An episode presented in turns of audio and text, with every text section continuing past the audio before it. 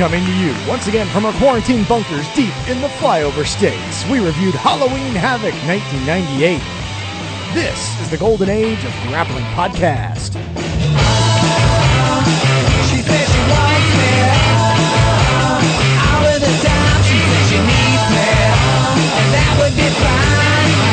Want that woman to welcome to the show. This is the Golden Age of Grappling Podcast, episode 245. I am DP. And I'm Tony G. DP this week for the people. We went back to 1998 and watched WCW Halloween Havoc. A show filled entirely with forgettable matches, headlined by a feud that had the audience desire to be great, but was put on by a company that had no ability to pay off anything in a satisfying format, and they ran out of time as far as the live people were watching. Yeah, and I'll touch on this throughout the show, but Halloween Havoc 1998 also interesting from a historical standpoint in the company, as after this show, things are never the same for Oh, many really? of the top stars in this company. Yeah, this is really, as I was looking at things, it's interesting how much things change for the top one percenters in this company um, following this show. Yeah, it's it's an interesting show. I'm excited to talk about it, but the reason we're discussing this show this week is because this is a wrestling review podcast. Each week Tony and I get together, we discuss the wrestling event that we agreed to watch the previous week. It's kind of like the Oprah's Book Club, but with wrestling nerds. For any and all information about the show and all the links to various places on the internet we can be found, go to goldenagepodcast.com. And if you feel the need to express yourself, like in a way that's more than a social media post, you can send us an email, goldenagegrappling at gmail.com. Yes, do that. You can do one of those note things, and then when they post it in the the twitters, and then they don't have to follow the character limit rules. You know, That's that true of thing too. too. You That can was- do that. I guess we do take Um, text images. but sure, absolutely. Reach out. Let us know what you like, what you don't like, what you'd like to hear us talk about. We do take requests, folks. Mm-hmm. So, you know, send your request up and tip your waitresses. Absolutely. And we will be doing a request next week. We'll talk more about it at the end of this week's show. But before we get rolling, speaking of social media, uh, Tony, we got a bit of a boost last week Oh, uh, from right. a star of the show we reviewed, Lufisto, was Right. kind enough to tweet out our episode and uh, I got us a few extra listens there. I really appreciated it. And if you're from that place and this is you're new to the show, welcome. Yes, absolutely. Um, yeah, really was tickled by that. Um, you know, with my schedule being the way it is, you know, I, the message had come and, uh, I was like, oh, it's a group message. I'm like, oh God, what are those guys talking about? Like, I'm, I'm trying to sleep. I don't want, you know, I'm just going to turn the sound off. And when I got up to get ready for work and I looked at my phone and I was like, I like double tick. It was like, wait, hang on. I was like, who sent that? And I was just like, oh my God. I was like, you know, still rubbing the crust out of my eyes. And I was like, holy Yeah. shit, we got a response from Lufisto herself. Not just someone that liked the, that show, not just someone that was a part of that show, but the individual who won the tournament on that show. Yeah, and was featured in our show art. Like it was just very cool. Absolutely. So we really appreciate it. And, uh, she's the best. So Definitely. means the world. Absolutely, yeah. Uh, so now, Tony, let's let's get back into the world of wrestling as far as this week's show is concerned. Before we can head back to 1998, we have to chat a little bit about what's been happening in the current, ever-changing world of pro wrestling because there's so many shows happening all the time. So let's get a taste of it with the Sid Vicious dishes. I was not born with this look on my face. It was something that was given to me because of people like you. See, he's going to try to stereotype me as the big dumb guy. And I have half the brain that you do. Now, this persistence is not something I was born with. It's something I was acquired because people like you. because you are feared of me. And you must tell me the magic words. Sid Vicious, vicious. For all the st- skeptics and all the people that have a little bit of. Let me do this again. Oh, it's live, Hal. Sorry. All right, Tony, we are live. What do we got this week? Well, DP, we had a little show called Hell in a Cell. Yes. and it took place. And I have to say, um, you know, we're far past the point of really taking into account the lack of an audience affecting the quality of the show. Like that is Yeah. out of even really the talk anymore. Like that just is what it is. Um, but I thought they did a good job on this show of wrapping up some very personal storylines without the Rollins Mysterio family one being a part of that. Um, That's a And that's that- a mon- that's a money cow. You don't you don't fucking cut the head off that thing. Woo, boy, we're going to Mania with that shit. I can't wait. Um, so, but the show opened with a, match that was really, I was, I was a little bit shocked that they would do this just because um, I feared this one would be tough to top. And um, after the way this one ended, you know, from an an emotional standpoint, um, I do think it was probably a little bit tough to follow this one. But uh, Roman Reigns retaining his Universal title over Jey Uso in the I Quit match it was I don't remember if I sent you the text or if I did end up texting you it or not, but it was basically just Roman Reigns murders his cousin for about 15 minutes. Like it was competitive and then it just stopped being competitive and it got really uncomfortable for Jey Uso fans. So like that's that one was not in a cage, right? No, it was. Oh, that was one of the three cage match Yeah. like Hell in a Cells. But it They was did I nothing quit Hell with the Cell, cage. Yes, Okay. they did nothing with the cage. which Like, I mean, when you're gonna have three of them, it's probably good to have one match that just does Right. nothing with it. But yeah. So, but this match was, I mean, Roman destroying Jey, um, put his like head between the steel ring post and the steps. ooh, that's and always the- rough. And did the drive by, like yeah. put the steps and, you know, like he did all this. And the ref, then the ref was going to end it, was like, no, no, no, that's it. I'm calling the match. And Roman was like, oh, this isn't, o-" he doing that like, that Mm-hmm. like creepy serial killer Roman thing he's doing now, you know, where he's just like, oh no, no, this isn't over. Oh, this isn't over yet. And like, he just like gosh. threw the ref out of the ring. And then like officials got in, like, so it was this weird moment where it was like, so it's over? I was like, but oh, Jey didn't say I quit, so that's probably still gonna be a thing, right? And no, like Roman wasn't gonna allow it to be a question. So he got the steel ring steps and was literally gonna like smash Jey's head with the ring steps. Okay. And Jimmy slid in and got in between him and, you know, said, you know, cut, you know, stop, man, Was he was he already in the cage at that point, or was like No, they had opened it because that's how the officials got in because they were trying to end the match. Oh, okay, yeah. Roman Roman wasn't having that. gotcha? Uh, it was pretty crazy even hearing like Paul begging Jey to quit. Like, please, Jey, please quit. Like as Roman was like killing him. Uh, but then Roman grabbed Jimmy and was doing the guillotine. That's Roman's new thing. He does like the guillotine choke. He's gonna break his neck. And so Jey said I quit so that he would stop hurting Jimmy. oh, okay. Dude, I mean, So this was one of those things. good. It it's been good all the way through. Like this Right. is one of the few.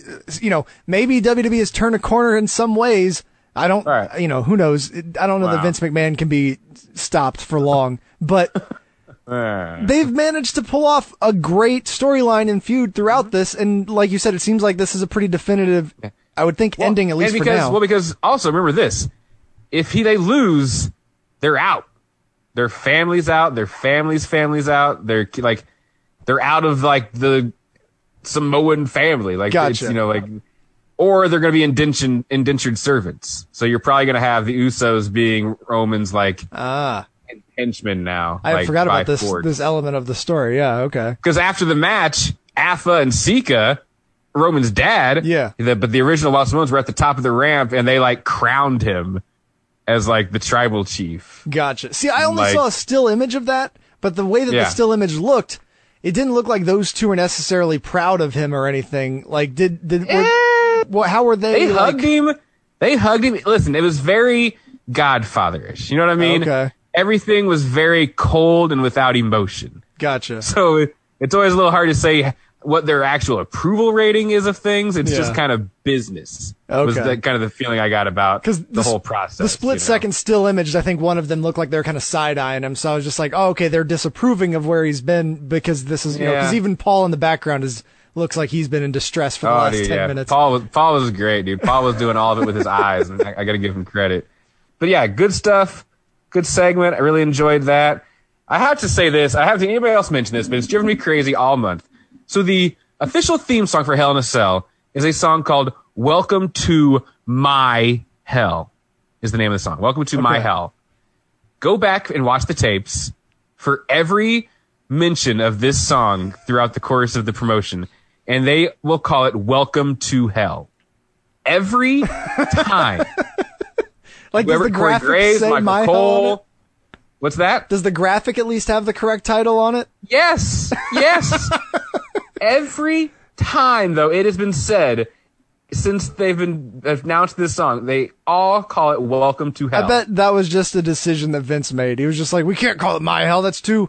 What, what does that mean for the announcers? Like, I'm just like, anyway, that's just just That a silly ridiculous. thing that I picked up on that just drove me crazy. I'm sure Um, the I'm sure the people that like wrote the song and stuff were probably just like, come on, really? Like, you're just gonna change the title of my shit? right. Oh, oh well, they got paid, I guess. Um, the Law and Otis recap from SmackDown happened. I don't know if you saw any of this. JBL was the judge. Ron Simmons was the bailiff. Um, Otis No, defended himself. Yeah, it was it was okay in this format, in this package format on the pay per view is probably the best way to watch it. Okay. because it's kind of just the highlights. Um, but at the end, JBL determined in favor of the Miz for no reason at all, and ordered that Otis face the Miz at Hell in a Cell, and the winner takes all match. What does take all mean? Like, does he get Money in the Bank heavy briefcase. machinery? Oh, the money in the bank briefcase. Yeah. Okay. And Miz beat Otis for the Money in the Bank briefcase Which I mean, I feel after like Tucker turned on his friend and hit Oh. him in the head. okay.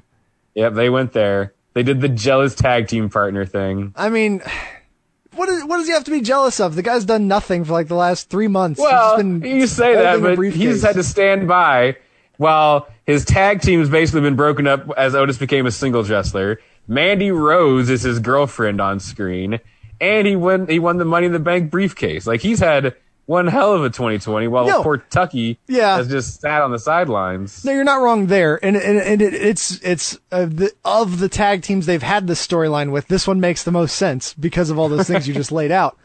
Right. But since getting that Money in the Bank briefcase, he's just been there, like Right. basically, and other than this lawsuit stuff. Um, but yeah, no, it, it's one of those things where I feel like Tucker or fucking Otis won the Money in the Bank, and everyone said he's going to lose it to someone else because there's no way this company will let him wrestle for the title against the people that they have currently in their main event picture, and that's exactly what happened. So I guess you know Yeah. why why am I surprised? No, not at all. No, hell, I wouldn't mind seeing the Miz cash it in. Why not? Um, match of the night, in my opinion, probably by a pretty good margin. Sasha Banks defeated Bayley in a Hell in a Cell match to win the SmackDown Women's Championship. Yeah. Um, these ladies did a little bit of everything, a lot of innovation with the table. Um, you know, Sasha doing that Meteora all over the place.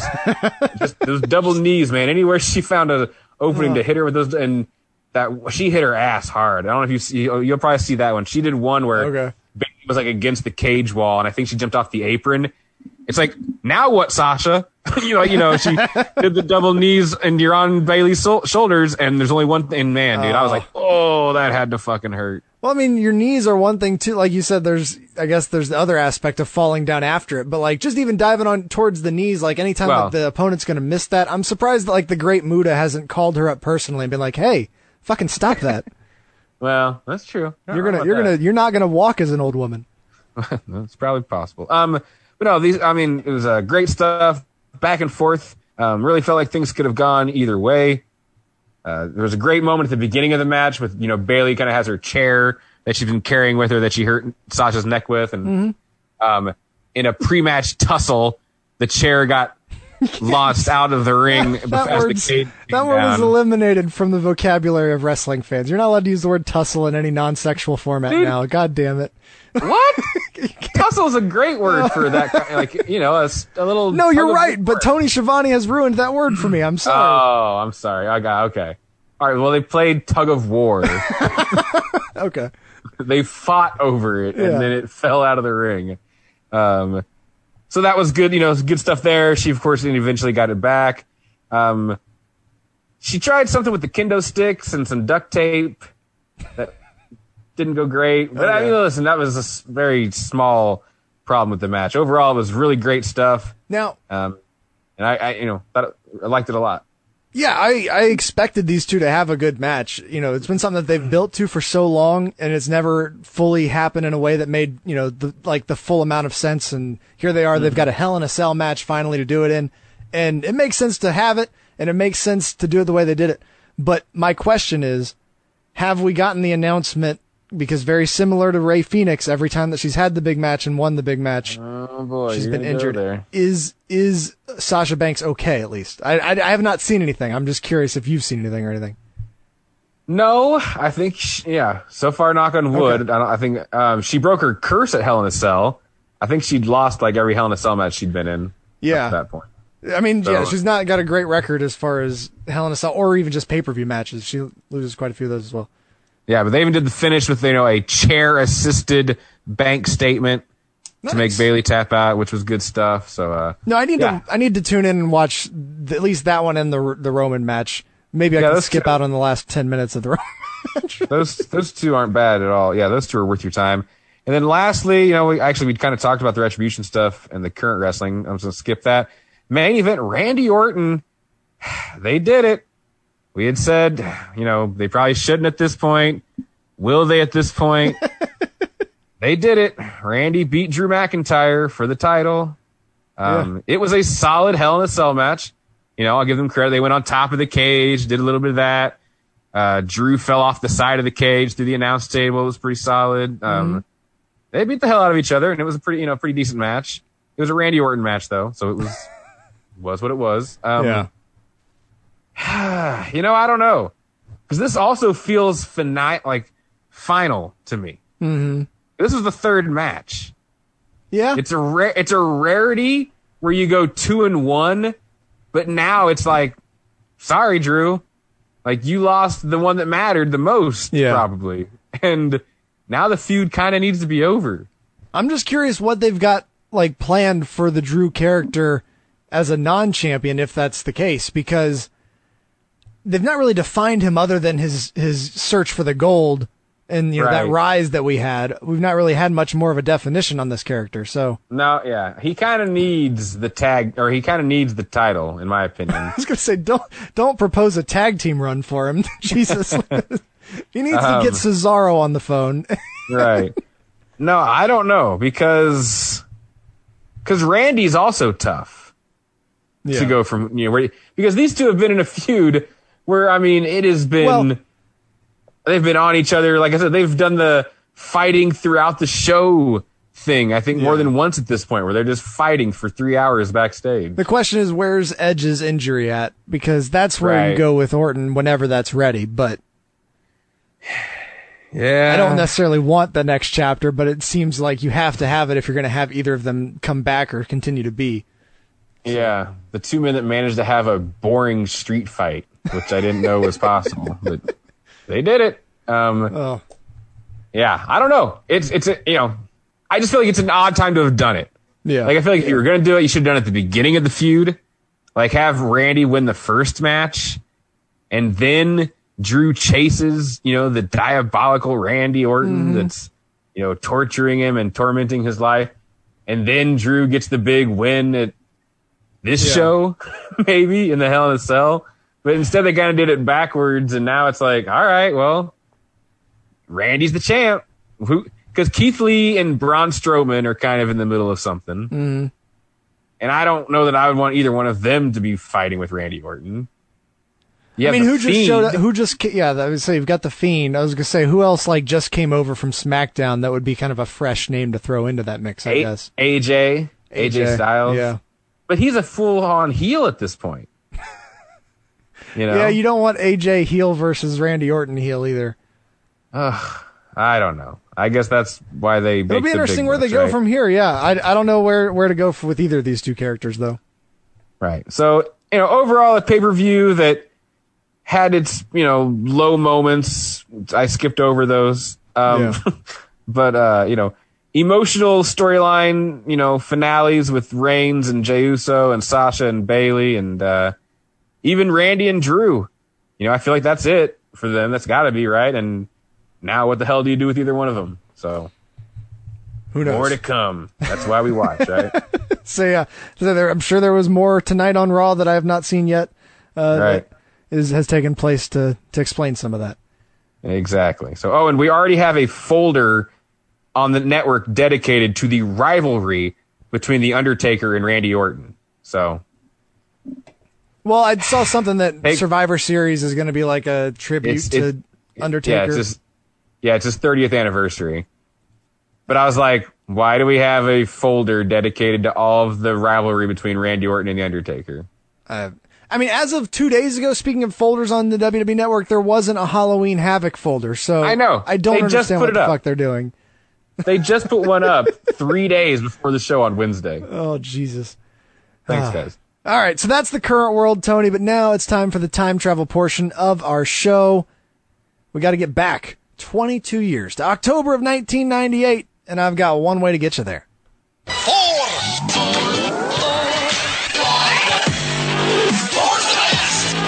The Four Things Time Capsule. The four things are. Number one. On October 1st, like watching the prequel trilogy of Star Wars, we see the earlier movements of one of the planet's worst villains. Vladimir Putin became the permanent member of the Security Council of the Russian Federation. Hmm. Well, So how about that? there you go. Uh, in continuing proof of the grand old party's hypocrisy, on October 8th, the U.S. House of Representatives voted to begin the impeachment hearings against President Bill Clinton on charges of lying about his affair with Monica Lewinsky. I I have to give WCW credit. I mean, there's only like two jokes about it on this whole show, which I feel like if we were watching the other company, Vince would have made like 24 references to it. I bet if we were listening to whatever feed that Mark Madden was doing, that we saw him over there, that would have had all of the jokes. You're right. Number two, on October 29th, just a few days after this event, the Space Shuttle Discovery blasted off on STS 95 with 77 year old John Glenn aboard, making him the oldest person to go into space. Definitely like a news happening that I have memories of from being Yes. a kid. Like Yep. that's something that I don't know why, but I re- I remember that. Oh, I remember like the day like that he was first orbiting, being like, yeah, he likely just went past us, like in space as the oldest man. It was just weird. Right. Number three, taking a look at the films releasing in American cinemas in the lead up to tonight's event. We start off on October 2nd, Tony, when the grand animated feature film, Not a Bug's Life, Antz, released. Yeah, it's just you know, tale as old as time, man. The you know, Deep Impact and uh, Yeah. what was the other one? You know, it, Ast- you know, Armageddon. It's just for whatever reason, someone's like, "Hey, they're making a movie about animated bugs." Well, shit, we got to make a movie about animated bugs too, and try to make it come out around the same time. Like, you know, asteroids were real big at one point. There's two everybody had to volcano movies that came out at like the exact same time as Right? well. Yeah, you got your volcano movies coming out. It it's just, it's always weird how things work out like that. Um, Yeah. Antz, because I feel like when I was a kid, I, I liked it more than The Bug's Life at first. really, But as I've grown up, I've, the more I watch The Bug's Life, it holds up. Whereas Antz, I feel like, is kind of that. It always feels like it's making too many references to the current culture that it becomes a dated thing. Right. Well, that's true too. Yeah, that's the risk you run. You try to do that to get the parent laughs, but you know, then 30 years later, the jokes aren't as funny. Yeah. Also releasing that same weekend, another movie that I'm sure you have something to say about. A Night at the Roxbury would make thirty million dollars. Yeah, a movie that I have probably watched more times than I'd like to admit. just over and over. Whenever I was, you know, I remember my buddy had this on VHS, and we would just like play it on his VCR, and then he'd rewind and he'd start over, and we might not like pay attention to it the whole time, but it Yeah. was just playing like throughout the day. Um, yeah, love. I love that movie to this day. Still makes me It's laugh. It's still good stuff, yeah, for sure. October 9th, a movie that I was determined to enjoy as a comedy as a kid because it was PG, so I was allowed to watch it at the time. I was right on that edge of being allowed to finally get the things that were PG 13. Uh, Holy Man with Eddie Murphy would release, and uh, I wanted it to be so good, and it's not good. But I Right. watched it a lot on DVD because I had it. Yeah, that the one where is he like the infomercial preacher? I think yeah, there's something about an infomercial like he's kind of homeless at one point as well. I think he's uh, it's Yeah. and it, Is I Eugene can't Levy remember. it. in that? Um, it's uh, what's his name from fucking uh, he's on the Thor and also a part of Jurassic Park. And he's got a very specific way of talking. And he's got that shirtless. He's in The Fly, and I can't remember Jeff- his name. Jeff. Goldblum, Jesus Christ! Yes, Jeff Goldblum. I believe is the other man in this movie, if I remember Ah, correctly. okay. All right. Uh, also releasing that same weekend, The Mighty. I don't know what that is. It made six million dollars. Doesn't ring a bell. October 16th, Beloved would release. It made 22 million. Also, Practical Magic would release. It made 68 million. The movie to this day that like, you know, the your witchy ladies, they all still love to talk about how great practical magic is. Like, I think is that the Sandra Bullock and like, isn't it Nicole Kidman? Ooh, They're I witches think- or something. I think you might be right on that. I was curious about. I couldn't remember exactly, but now that you mentioned that name, I think that you Yeah. might be right there. Uh, also releasing and mentioned on tonight's show, Bride of Chucky, which would made Hmm. 50 million dollars. Another absolute thirteen-year-old Tony favorite. Like, had, had, I think my I think my VHS might still be in a box somewhere.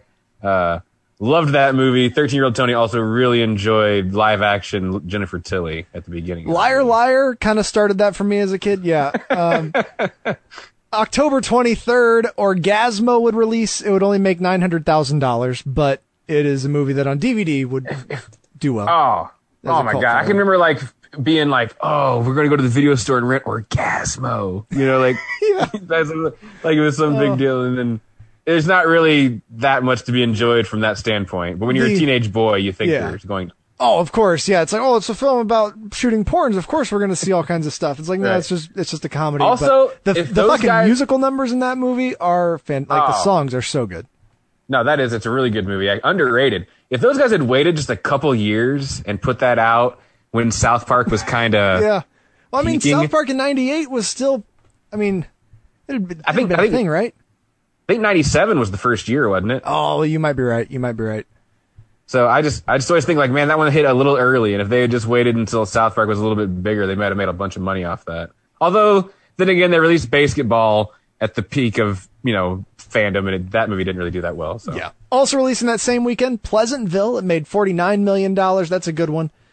that is a good one. It's I just recently actually watched it because it was like on one of the movie channels. It's like I just Does caught it, not, and I was does like, it well, not hold up? It's a little bit awkward in the current climate Ah. because of kind of the overarching message of that movie.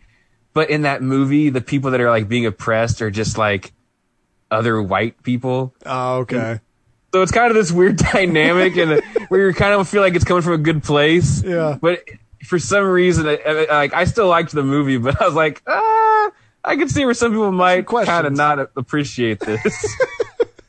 so I've mentioned all these mo- movies that have made so many mo- uh, amounts of money, but the movie that has made more money than all these films was T-Rex Back to the Cretaceous, a 3D IMAX educational flick that made 103 million dollars. Listen, kids love T Rex. Oh. I'm sure I, I I probably saw this actually in 1998. We were going to a lot of like COSI's and such like that. Yeah, and, and a movie like that too. Yeah, you get field trips, and it, you know you probably make money off of it all kinds of different ways. And then an Italian film, Life is Beautiful, released, making 230 million dollars. By the way, Yeah, as soon as you say that, that I feel like that was an Oscar darling, I maybe, think it did or some like awards and such. yeah, or people from that movie went on to you know be in things. So But yeah, so there you go. That's a look at the movies that are coming out. But number four, taking a look at the one of the other pillars of popular culture, music, at the top of the Billboard Hot 100 charts was an artist known as Monica and her tribute to modesty, "The First Night." feeling this way, especially the thought of giving in on the first date. Couldn't let go, it stayed on my mind at the end of the night. I had to decide, I was thinking I should make a move, but I won't. I should, I should. probably thinking something is wrong. Knowing if I do that it won't be right. I don't get There you go, Monica, "The First Night." yeah, oh man, that's a blast from the past. And then it was interesting. I think didn't Monica and Brandy, I think maybe recently have Yeah. like a bat, like a battle on Instagram or something. Oh, really? I, I thought that you were going to say that they put out a song because I thought I'd seen something about uh, either Brandy like or a like Monica a like a like a like a song, but- friendly battle. Like I Oh, thought they okay. had. I did not know about this. some- Something live on something. I don't know. I'm Gotcha. too old to talk about that. So that brings us now to October 25th of 1998, when 10,663 fans filed into the MGM Grand Garden Arena in Paradise, Nevada, otherwise known as Las Vegas, the Strip, in for a show that is billed as The Night That Good Battles Evil. Halloween Havoc, 1998. Yeah, you pick the sides, I guess. I don't know who's good and who's evil necessarily. Um, yeah. Halloween Havoc, Las Vegas, the unofficial home of Halloween Havoc. Just one of those. WCW was weird with their pay per views where they would just, Yeah. I guess, make deals with these places. They come, because this is, I think, the third year in a row. Yeah, Tony Schiavone So- mentions that it's like the third straight year from Yeah. the MGM Grand. And so I guess, you know, I mean, I guess that's kind of cool. And when it's places that I can get to, like Chicago with All In, I'm more mm-hmm. okay with it. But I feel like, like, you know, when SummerSlam was known, was only in LA, like, it's like, motherfucker, like, bring that shit around Right. the country. I don't understand any of these times that they're like, every year we have to go here. That's why I kind of don't like that Las Vegas has already been set up for AEW as like their double or nothing destination.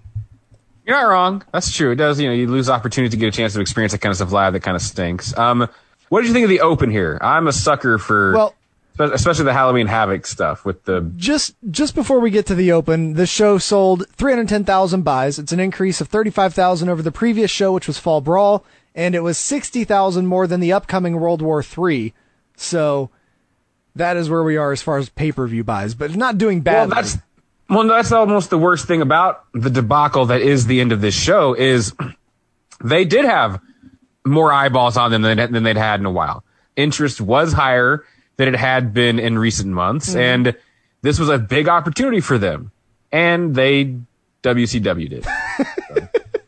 But yes, you were talking about the open. Um, this one I thought was begging for a voiceover, and I, like tried. something got edited. I tried looking up the original entry. Like usually with a lot of these shows, if you just put like original intro, you know, you'll get so many videos on YouTube. I could not find a single video where it was any different than what we see on this show. It just you're right. It felt like where's the voiceover guy Yeah. that did all these like Halloween Havoc, like the commercials and stuff? Because the it? Like, music stays like it's in the background. It's kind of low the mm-hmm. whole time. And like, here's the music that's playing. I'm going to put it just kind of in the background of us because it's not even interesting to listen to. No, not really. I like the imagery and stuff though. Like I'm Yes. a sucker for the Halloween Havoc stuff. That's what I was gonna say. Was that while I thought the audio side of this was completely lacking, the video I thought was fine. It you know it shows all the different storylines that were going in here with that matter. It doesn't show half Right. the fucking matches that are on the show, but it shows No. all the storylines that matter. Um, but I liked like you know like the opening image with like a black and white Hulk Hogan with a colorful purple Ultimate Warrior taking over the screen. I thought that was pretty cool, even though this is su- uh, it's such a bad decision to have, have even brought this storyline back 11 years or 8 years after the fact. Yeah. Well, I don't think it, the idea was bad. You know, I don't think that your best case scenario was probably, you know, a bad idea or something to strive for. But, and as they've even talked about themselves in videos, the self destruction of the Ultimate Warrior, mm-hmm. which is my favorite one to watch because that's where you get the honest opinions of these people talking about things like this match. Where they, Bischoff and Hogan both talk about that night on Nitro, where they do the in ring promo with him and he just goes on and on and on. And like you can even see them both looking at each other like, oh my God, what is he? do-" And like they knew after Yeah. that that he was like, they're like, this isn't going to work. And Gotcha. like it, it didn't because he was insane. yeah. You know, there's No, just no way around it. Like for everything you want to say about Hogan being sh- a you know, schwarmy piece of crap, that, that's true. But the Warrior is just batshit crazy and believes his own hype and Mm-hmm. thinks he is the Warrior. We're, are we years from him changing his name legally to the Warrior, or has that already happened? I think he's done it at this point. Okay. I'm pretty. I'm pretty sure at this point he's done it. Goodness. Yeah. Yeah. So, So, uh, Uh, uh, yeah, speaking of that, as far as that goes, it, doesn't go well. But Tony Schiavone will welcome us to the Garden Arena in the MGM Casino. And we have the giant blow up demon and pumpkin set, which I ah. complimented highly on the episode where we did the ah, 99 man. show. Apparently, this is, I guess, the first year they have it, or was it here in 97? I, I feel like it was something similar in '97. I love it. Like this is Yeah, this set's one awesome. of my favorite. One of my favorite things of all time. Thi- if this is what it looks like on Wednesday, I'm going to be very happy with NXT. like, if they can just give me anything close to this, I'm going to be very happy. Oh, and there's so I I'm so curious to know how much dry ice they go through on this show because It's this just going constantly. constantly just like blowing out of the nose of the demon and like just all over the floor. It's just always there. And it's not free. Like, I know this is a million dollar company or whatever, mm-hmm. but that is still just burning dollars the, just the whole time it's running. Oh, Bobby Heenan has chosen a t-shirt to go under his jacket that almost matches his skin tone, and it looks like he is Jerry the King Lawler sitting there without a shirt under his jacket. That'd be kind of funny. I wish he would. I wish he would have rocked it. But yeah, it's Tony, Bobby, and none other than the Professor Mike Tenay. That's right. Put some respect on that name. Um, Schiavone and Heenan make reference to their time in the WWF as they were both there in 1990 when these two men locked up for the first time. So I thought I liked that. I liked that they were Yeah. willing to just let like you know who cares like we all know about that stuff it's good to have that perspective from these two you know Oh yeah, that's i think Shiv- i think i think Schiavone called he thinks even though he's a jim uh, jim crockett guy i think he says it's like his favorite feud of all time like just because yeah. He was real up about it. Because he was there for it he was cutting the tapes when he because he was also doing the coliseum stuff at that time so like Yeah. he just you know i mean i mean he's i know he speaks really highly of it so Yeah. And they're they're really kind of selling the main event here. Heenan says that Hogan is the worst of the worst. He'll do whatever it takes to win. We saw that this past week when he, Yeah, you know, right. crucified his son, his, his Horace Hogan as his own flesh and blood. listen, I don't know if they're fake or not, but I was I watched the nitros as good God, that's those three hour nitros are dense, man. Um, but Horace has like twelve staples in his head Yeah. that I don't know if they're fake or I think because it happens. I saw him, but I don't know if it was you know how severe it really was. Yeah. I'm curious about that because, like, when they show the video, I'm pretty sure we don't see any blood on him at all. Even while that's Hulk I- Hogan's yeah. talking about leaving him in a pool of his blood. exactly, exactly. Yeah. Um, So yeah, Tenay's talking, and Heenan puts a golden mask on suddenly, and I liked it. like just just covers up your eyes, sort of a mask. The whole arena is chanting "Weasel, Weasel, Weasel," and there's a Teletubby sign in the background, which is very 1998. Um, and when Tony turns back, Heenan shouts "Boo!" and says "Trick or treat!" And I love Schiavone just grabs it, pulls it away from his face, and snaps it into his face. It's just you know I like their their back and forth is great here tonight. Yeah, great moment there for those two. Really, I like that moment. Funny stuff. Funny stuff. Um, now we get the uh, Warrior and Luck DP because this is the pay per view debut Oh, of the Nitro Girls. Because you know their name is Nitro Girls. So, anyways, but here they are. I'm not gonna complain completely because again, something I've realized through doing this and as an adult now is that the Nitro Girls are wrongfully blamed or given any negative press when it comes to this era of WCW. Okay. They they are like the 100th thing on the list of problems with this company. yes, Like yeah, I, it is harmless. It is quick. it's always done while Tony Schiavone's plugging something or promoting the main event. True. Like it is as harmless as anything in this company only- in this era. And I have realized that we have been way too hard on the Nitro Girls. The only thing I was strange uh, because we know going into the show, I knew that they were going to go over time because the show is three Right, hours well- and fifteen minutes long on the network. I just kept going like, why are we doing this three times Well- tonight? I get putting them on once, I get putting them on maybe twice, but Right. three? Right. I, yeah. Okay. Well, defending the Nitro Girls on this night, I may I may not have picked my best spot. Yes, because you're right. They in fact, yeah, they go over by like 40 minutes on this show, damn near. So Oh, not 40, but 30 Yeah. at least. But as the girls are dancing, like you said, Tony's plugging stuff. He's talking about uh, top to bottom tonight. We got a great card, tons of great action. He runs down. It's the Steiner brother versus the Steiner brother, Meng versus Wrath, Disco and Juvi. And I'm like, who cares Right. about these other matches that you're mentioning?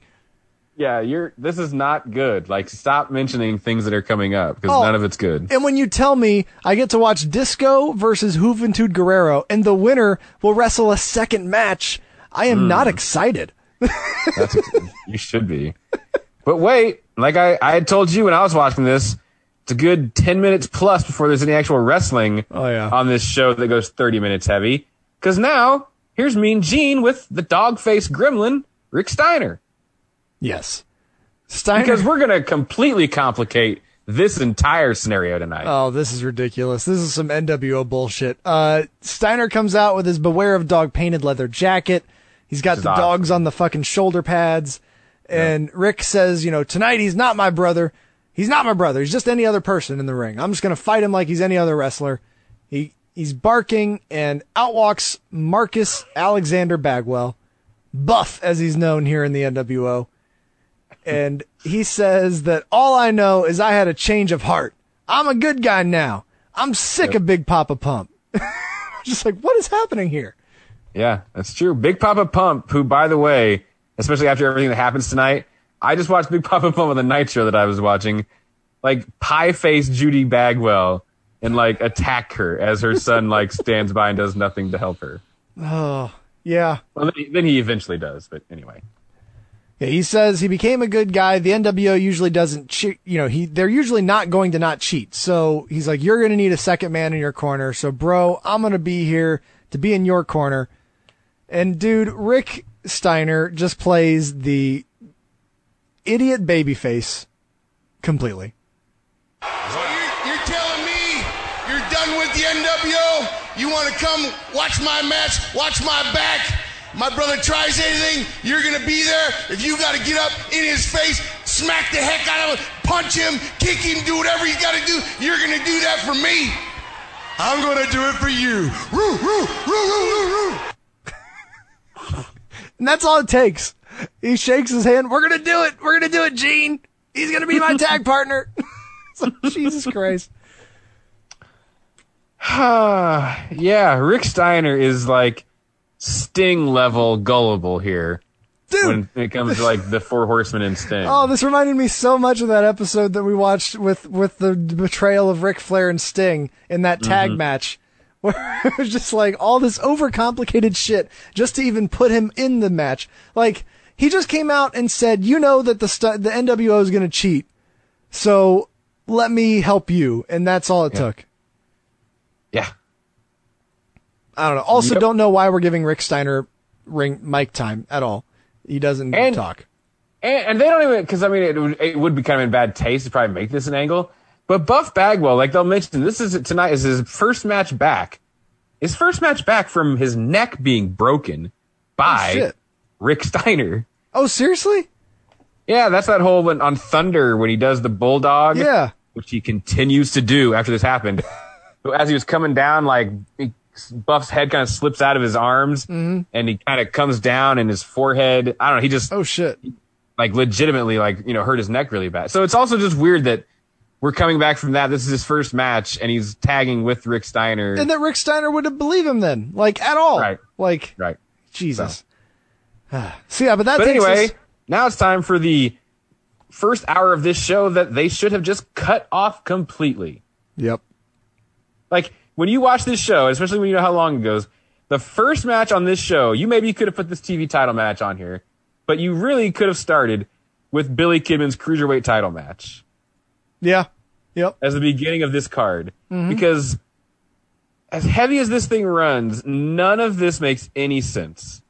They have No. like seven WCW Saturday night matches. Yeah. That's exactly what this is. Yeah, this first match is announced as a special bonus match. Yeah, it wasn't announced all- previously. And this isn't the last of their added special bonus matches that they then have no time for the main event at the end of the show.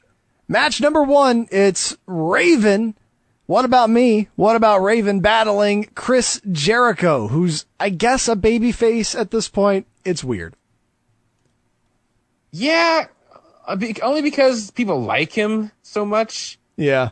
Because at this Um, point, he's calling out Goldberg and shit.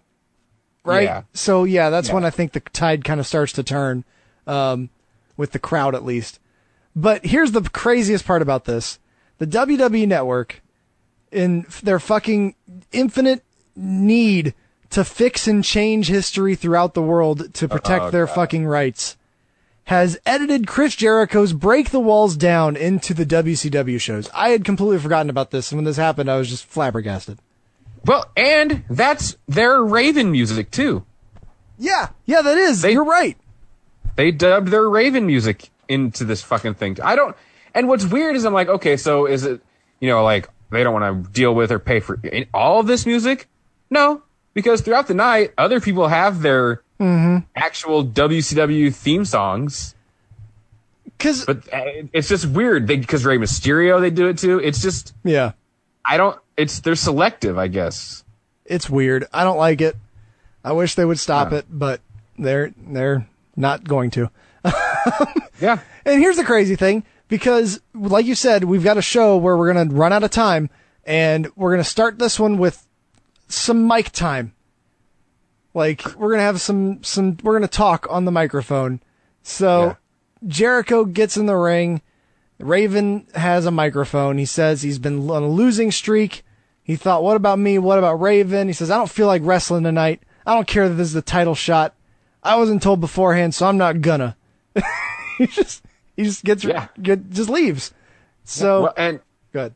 Well, and I had mentioned, you know, at the beginning of the show how over the course of this, I'd mentioned how much things would change for many people, you know, in this company. And Raven is somebody that this is pretty much the end of the Raven storyline, almost, Oh, okay. you know, as its as its original incarnation in the company. You know, he's recently lost to Saturn and Flock's broken up. He's been on this losing streak. Um, this match was a special added bonus. Uh, he wouldn't be seen in WCW again until 1999. And uh, that's when they would introduce his vignettes from his uh, wealthy home. Uh, but then, not long after that, he would be the only person who would take up Eric Bischoff on an offer uh, during a backstage meeting where he said, if there's anybody that's not happy being here, then they can leave. And Raven left. That's And he went back, went back to ECW. that has always been one of those stories that I always liked about Raven when I heard that when I heard that tale. That's pretty awesome. Yeah.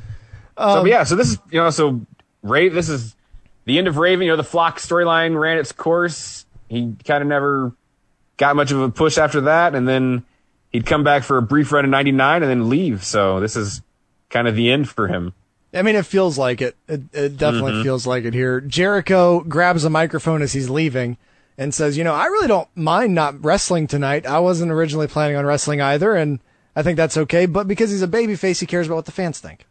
Right. All the Jerichoholics in Las Vegas came here tonight to see me wrestle because Chris Jericho equals buy rates, Chris Jericho equals rear ends in the seats, and Chris Jericho equals rock and roll. Rock and But also, I'm a little bit disappointed because I really wanted to wrestle against such an icon like Raven. I mean, what a talented individual, leader of the flock, the biggest gang of morons and idiots in professional wrestling. Oh my. So I love that he R- Jericho has gotten the exact same reaction his entire life when he's gone on this rant and then thrown in rock and roll. Everyone goes, "Wait, what?" to hear Tony Schiavone live on it, like rock and roll. Yeah. It's oh, no. I mean Jericho.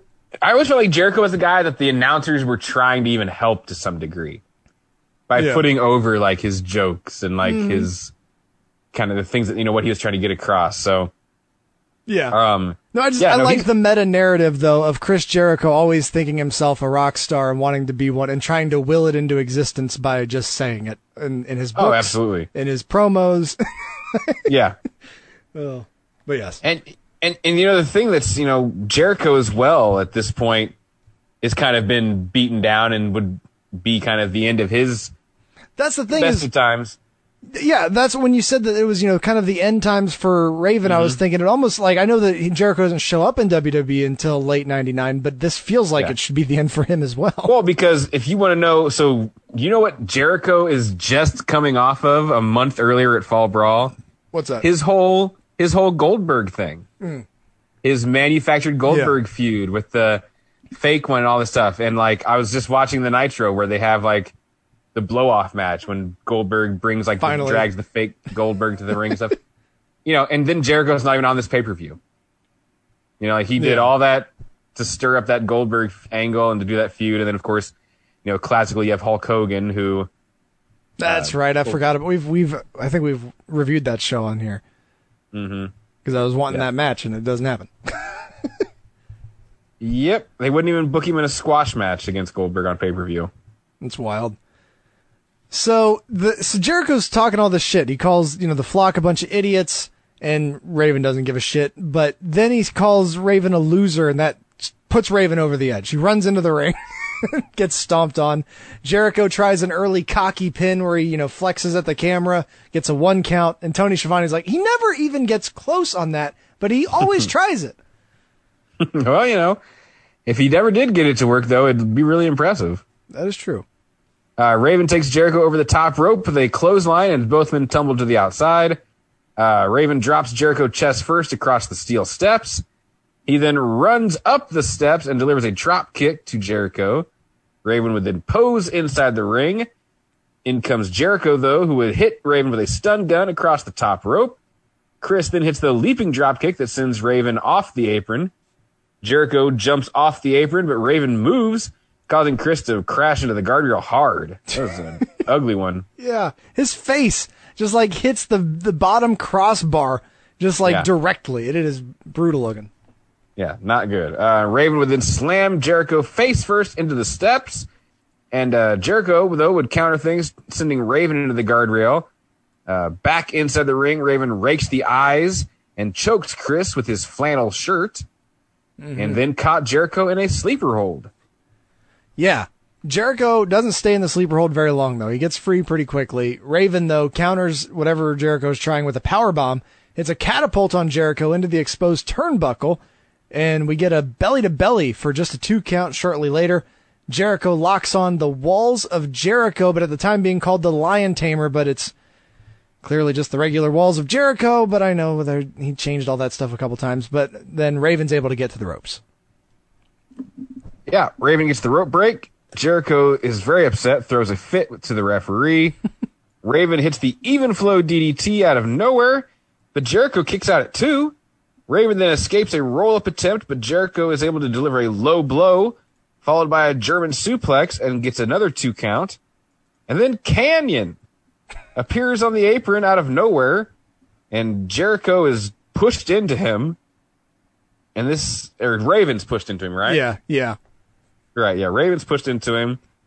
And uh, Jericho then counters an even flow attempt and locks on the Lion Tamer, and Raven taps out instantly Yep. after fighting for a rope break earlier. I was just like, okay, that was odd.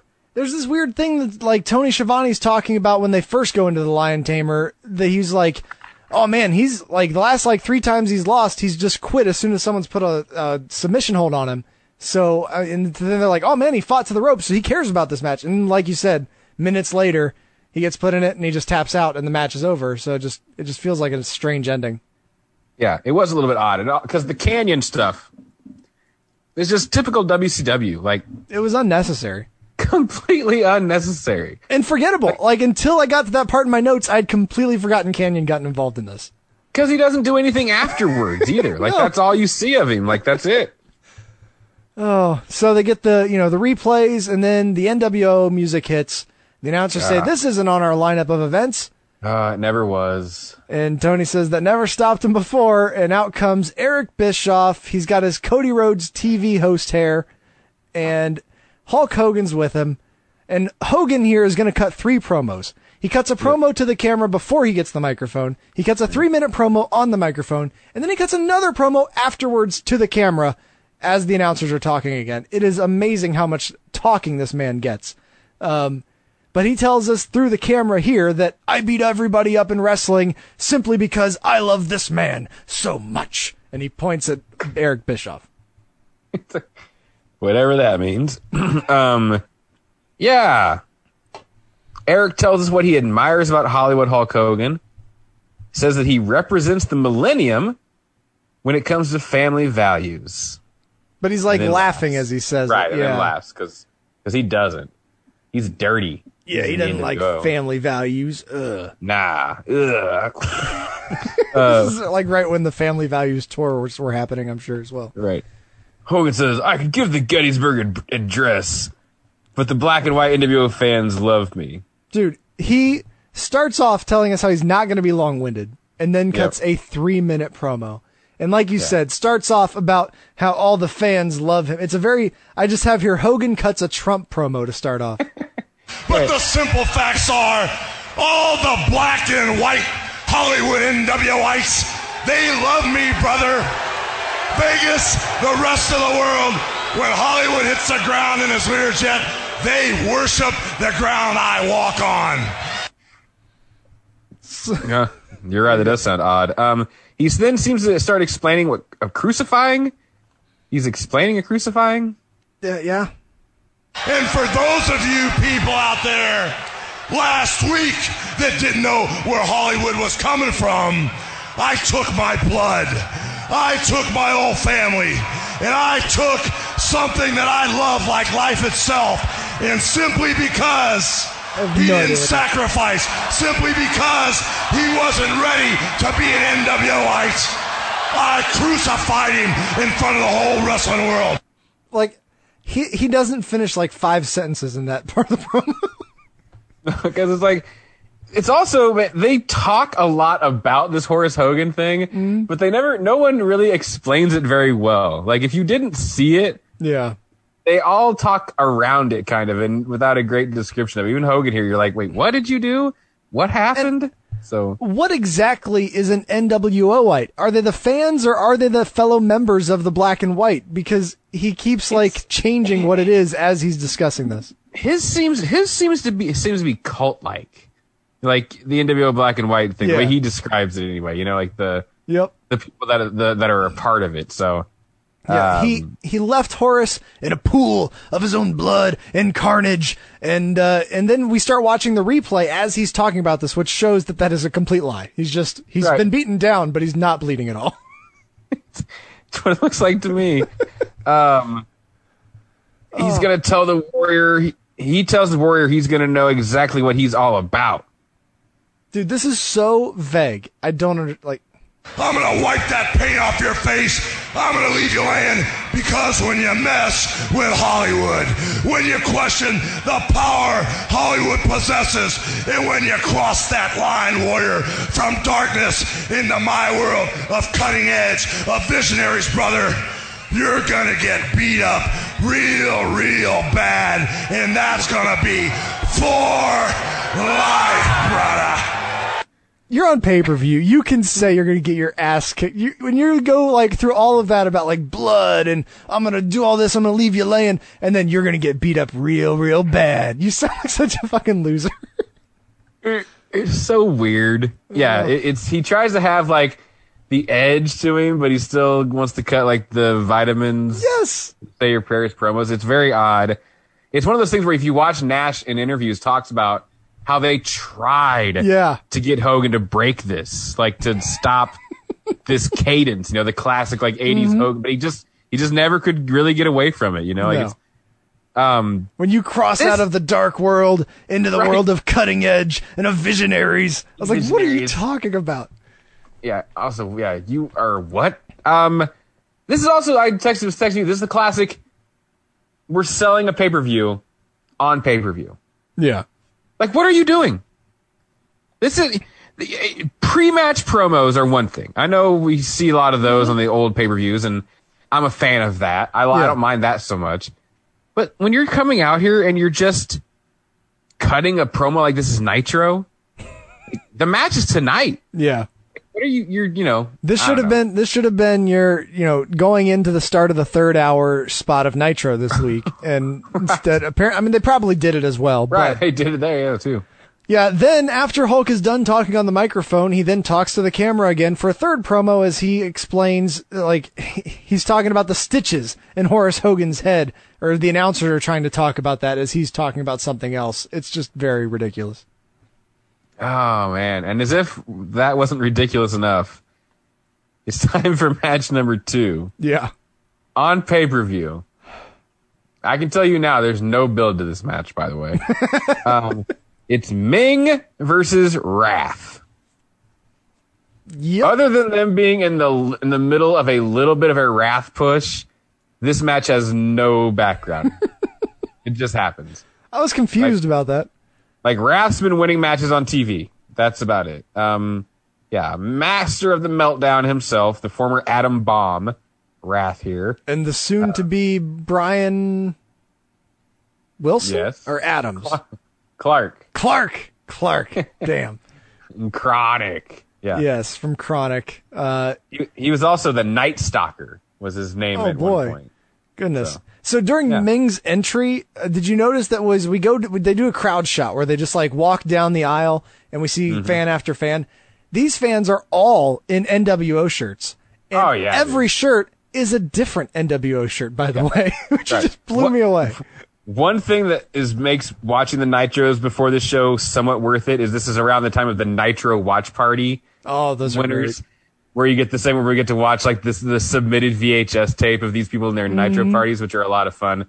And yeah, dude, every one of them is just a big group of idiot frat boys in NW in NWO shirts, like blah, you know, like Yeah. NWO, like it's just Oh.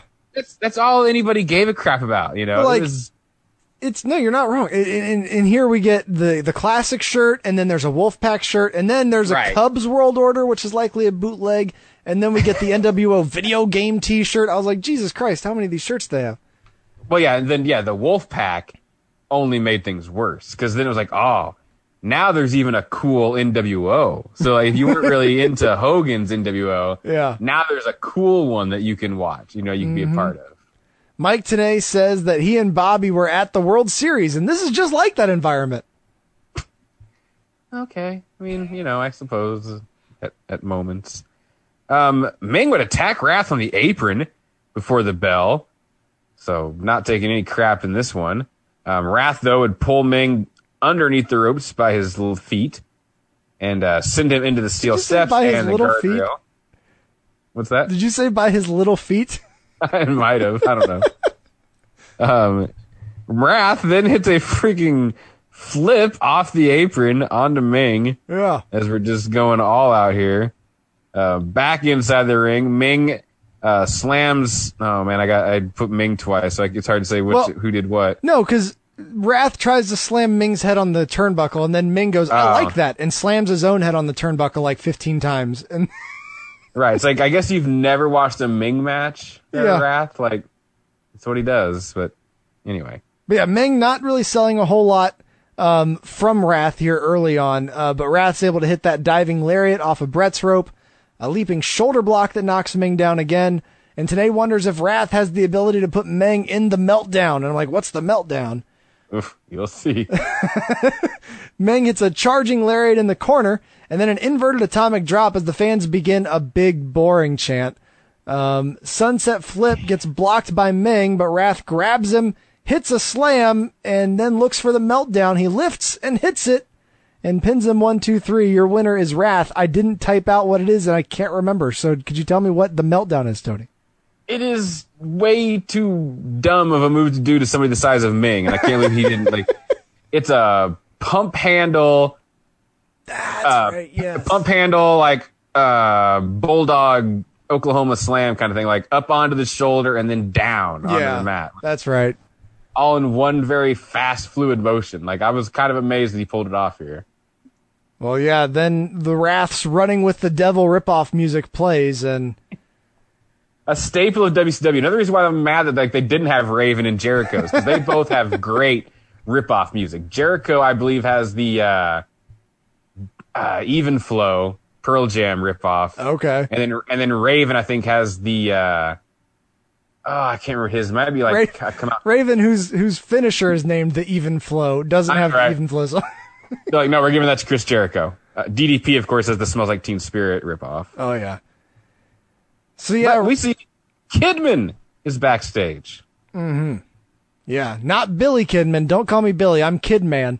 And uh, yeah, he's being interviewed by. Great, Yeah, Lee I- Marshall. I just have in my notes Tony the Tiger. I forgot his name. Lee Marshall. Goodness. the voice of WoW Women of Wrestling. DP, come on. Oh yeah. And uh, they talk about potential weight limit violations for Disco Inferno, being that he's in the cruiserweight battle. And yeah, when you see him come out here, it's ridiculous that he's a cruiserweight. of all the things on this show that don't have much of a background, like this disco thing's been going on the whole month. Like Yeah. with the weight class stuff and he's overweight and blah blah blah. So you would think he would just fight Kidman on this show, but for some reason they throw in this Juventud match. I watched him beat Juventud the night after Fall Brawl, and it's like, so why they have to fight again? I don't know. I just have in my notes. I feel like no matter what time we tune in, in the last four years of WCW, Disco is involved in some storyline with something involving Juventud Guerrero. Whether it's the filthy animals or you know this, it's it's all there's these two are attached at the hip. Um, Juvi already calling himself the Juice at this point into the camera. Man, I'm gonna make us review one of those episodes of, of Thunder where he does the color commentary for the whole show, jeez. and you just want to rip your ears out. And I just have how is Disco in this position? Like I get the storyline, but this is ridiculous. Um, Disco's in control early on. He's got a side slam for an early two count. Juventud mocks him and hits a beautiful head scissors You- takedown. You never called the match, sir. Oh, apologies. This is match three, special one fall. Disco Inferno versus Juventud Guerrero for the right to fight Kidman in a match later. Yes. And uh, yeah, so as I said, there's this great head scissors takedown, and just as I'm writing that compliment, they fuck up a move very badly where Juvi fails at a Faymaster, and then they get right back up and do it again. Yep. Yeah, exactly. Um, before that, there was a funny moment where Tony accuses the brain of being mean spirited and running people down. And Brain says he hasn't driven since he's gotten to Vegas. So he doesn't know what he's talking about. So, Nice. um, but yeah, these guys, yeah, they botched their little spot there. Juvi hits the famouser the second time because, you know, these guys are real professionals that instead of just moving on, they do it again. Um, Disco then catches Juvi with a back elbow. And Schiavone, in his mask biasness that I'm so Conrad's glad always had to call him out for, and he finally admitted his ways, just like just he thinks Juvi's a better wrestler since he lost the mask. Yeah. No, he says he became a much better wrestler Yeah, as soon as he took off better the mask. wrestler. like man, that Schiavone luchador hate man back in this time. Like Yep. I'm, I'm glad he's been he's seen the error of his ways, but he, he was just so mean about it. Oh, head scissors sends both men to the floor, and in ring right after that, we get an inverted atomic drop, a big clothesline from Disco. He poses, and Heenan gets on him for not going for a cover. Uh, we get the second rope dancing, diving knee strike, and a pin attempt that all three announcers say sucked. They're just like, that was a terrible pin attempt. Um, Heenan says Disco needs a year off and a manager to walk him through all of his matches and show him what he did wrong, and then to help him when they start wrestling again. Yeah, it's like okay, are you volunteering? Yeah, I was like, that seems like a good. Uh, there you go. Put Heenan with Juvi, so Juvi doesn't have to talk anymore. Yeah, exactly. You lost me in the match. Go so ahead. Juvi hits an apron stunner on Disco, tries for a springboard attack, but Disco ducks to the floor, and the floor camera guy is just really going wild tonight. I don't know if you noticed this. I almost mentioned it through the first three matches or, or first two matches already.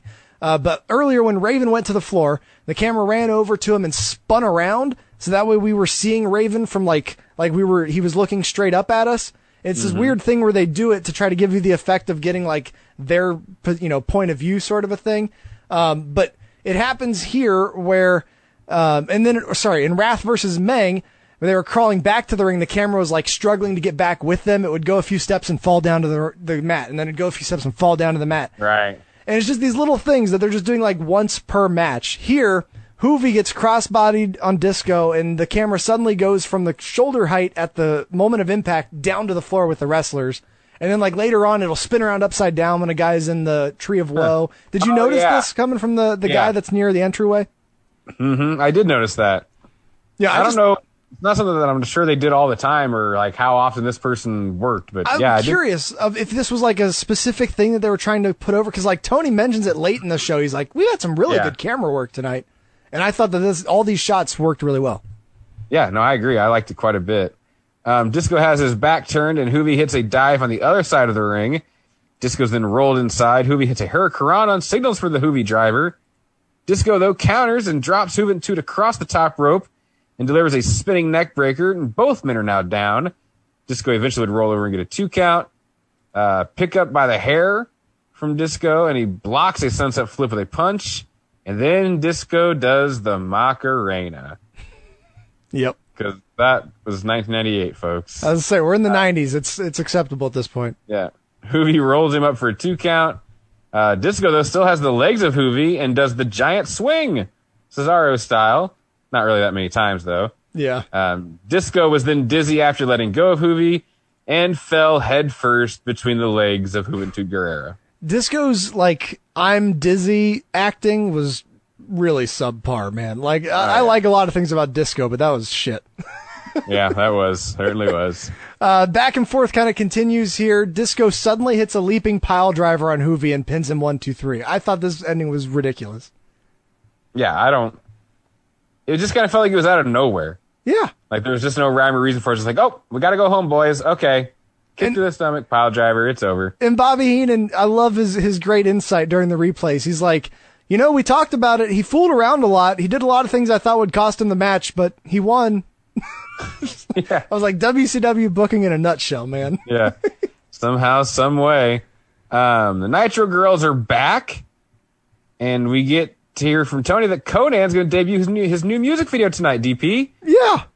are we going to get to see Konnan's new music video tonight?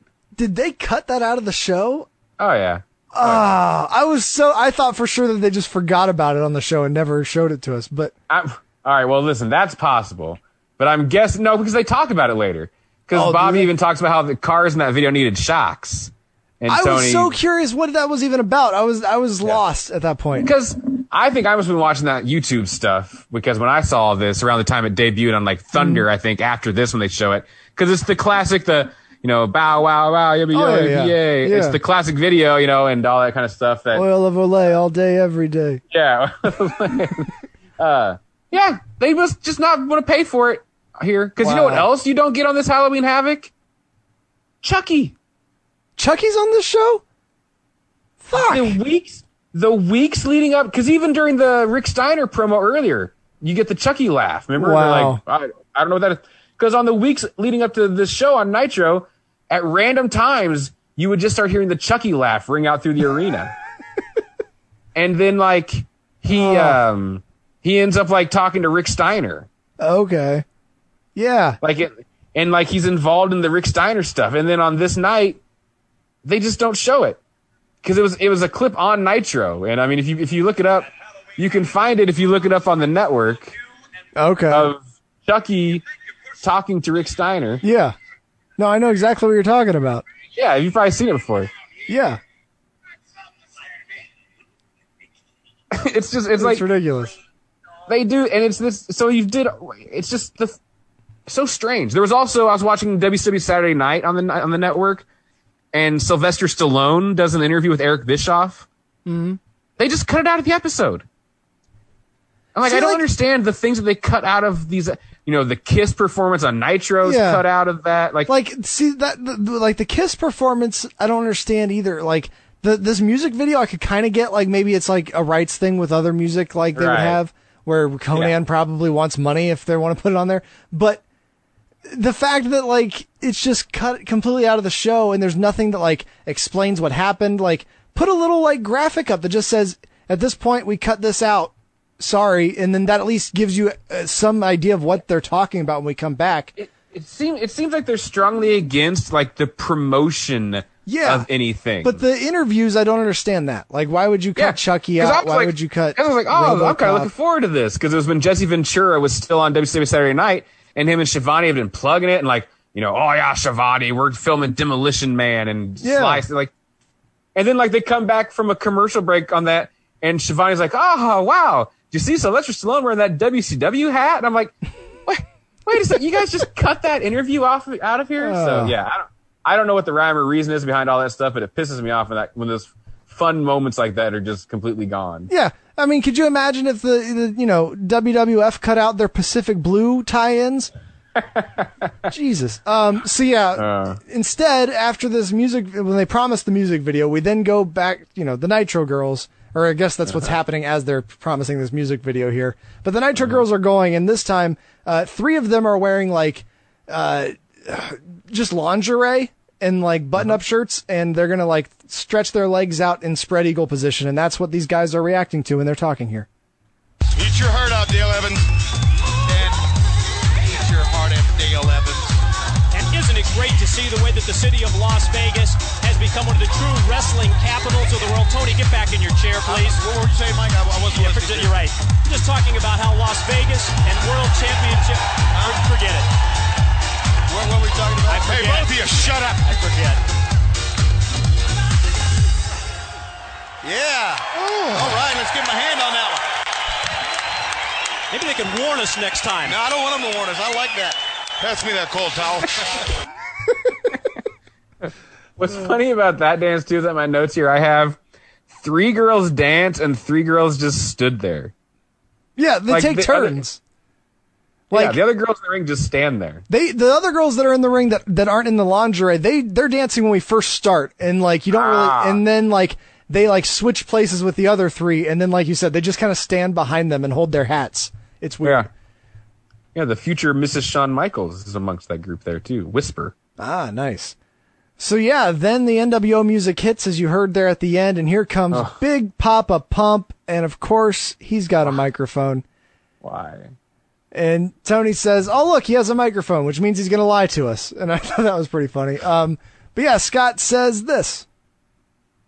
You know, I'm standing here in Las Vegas, Nevada, in the town that never sleeps. But you see, I've been going for 30 days and 30 nights with a freak on my left, a freak on my right, and one in a box. So being in Las Vegas is a night off for me. So I'm just here to tell you, Big Papa Pump is in town and he's ready to pound.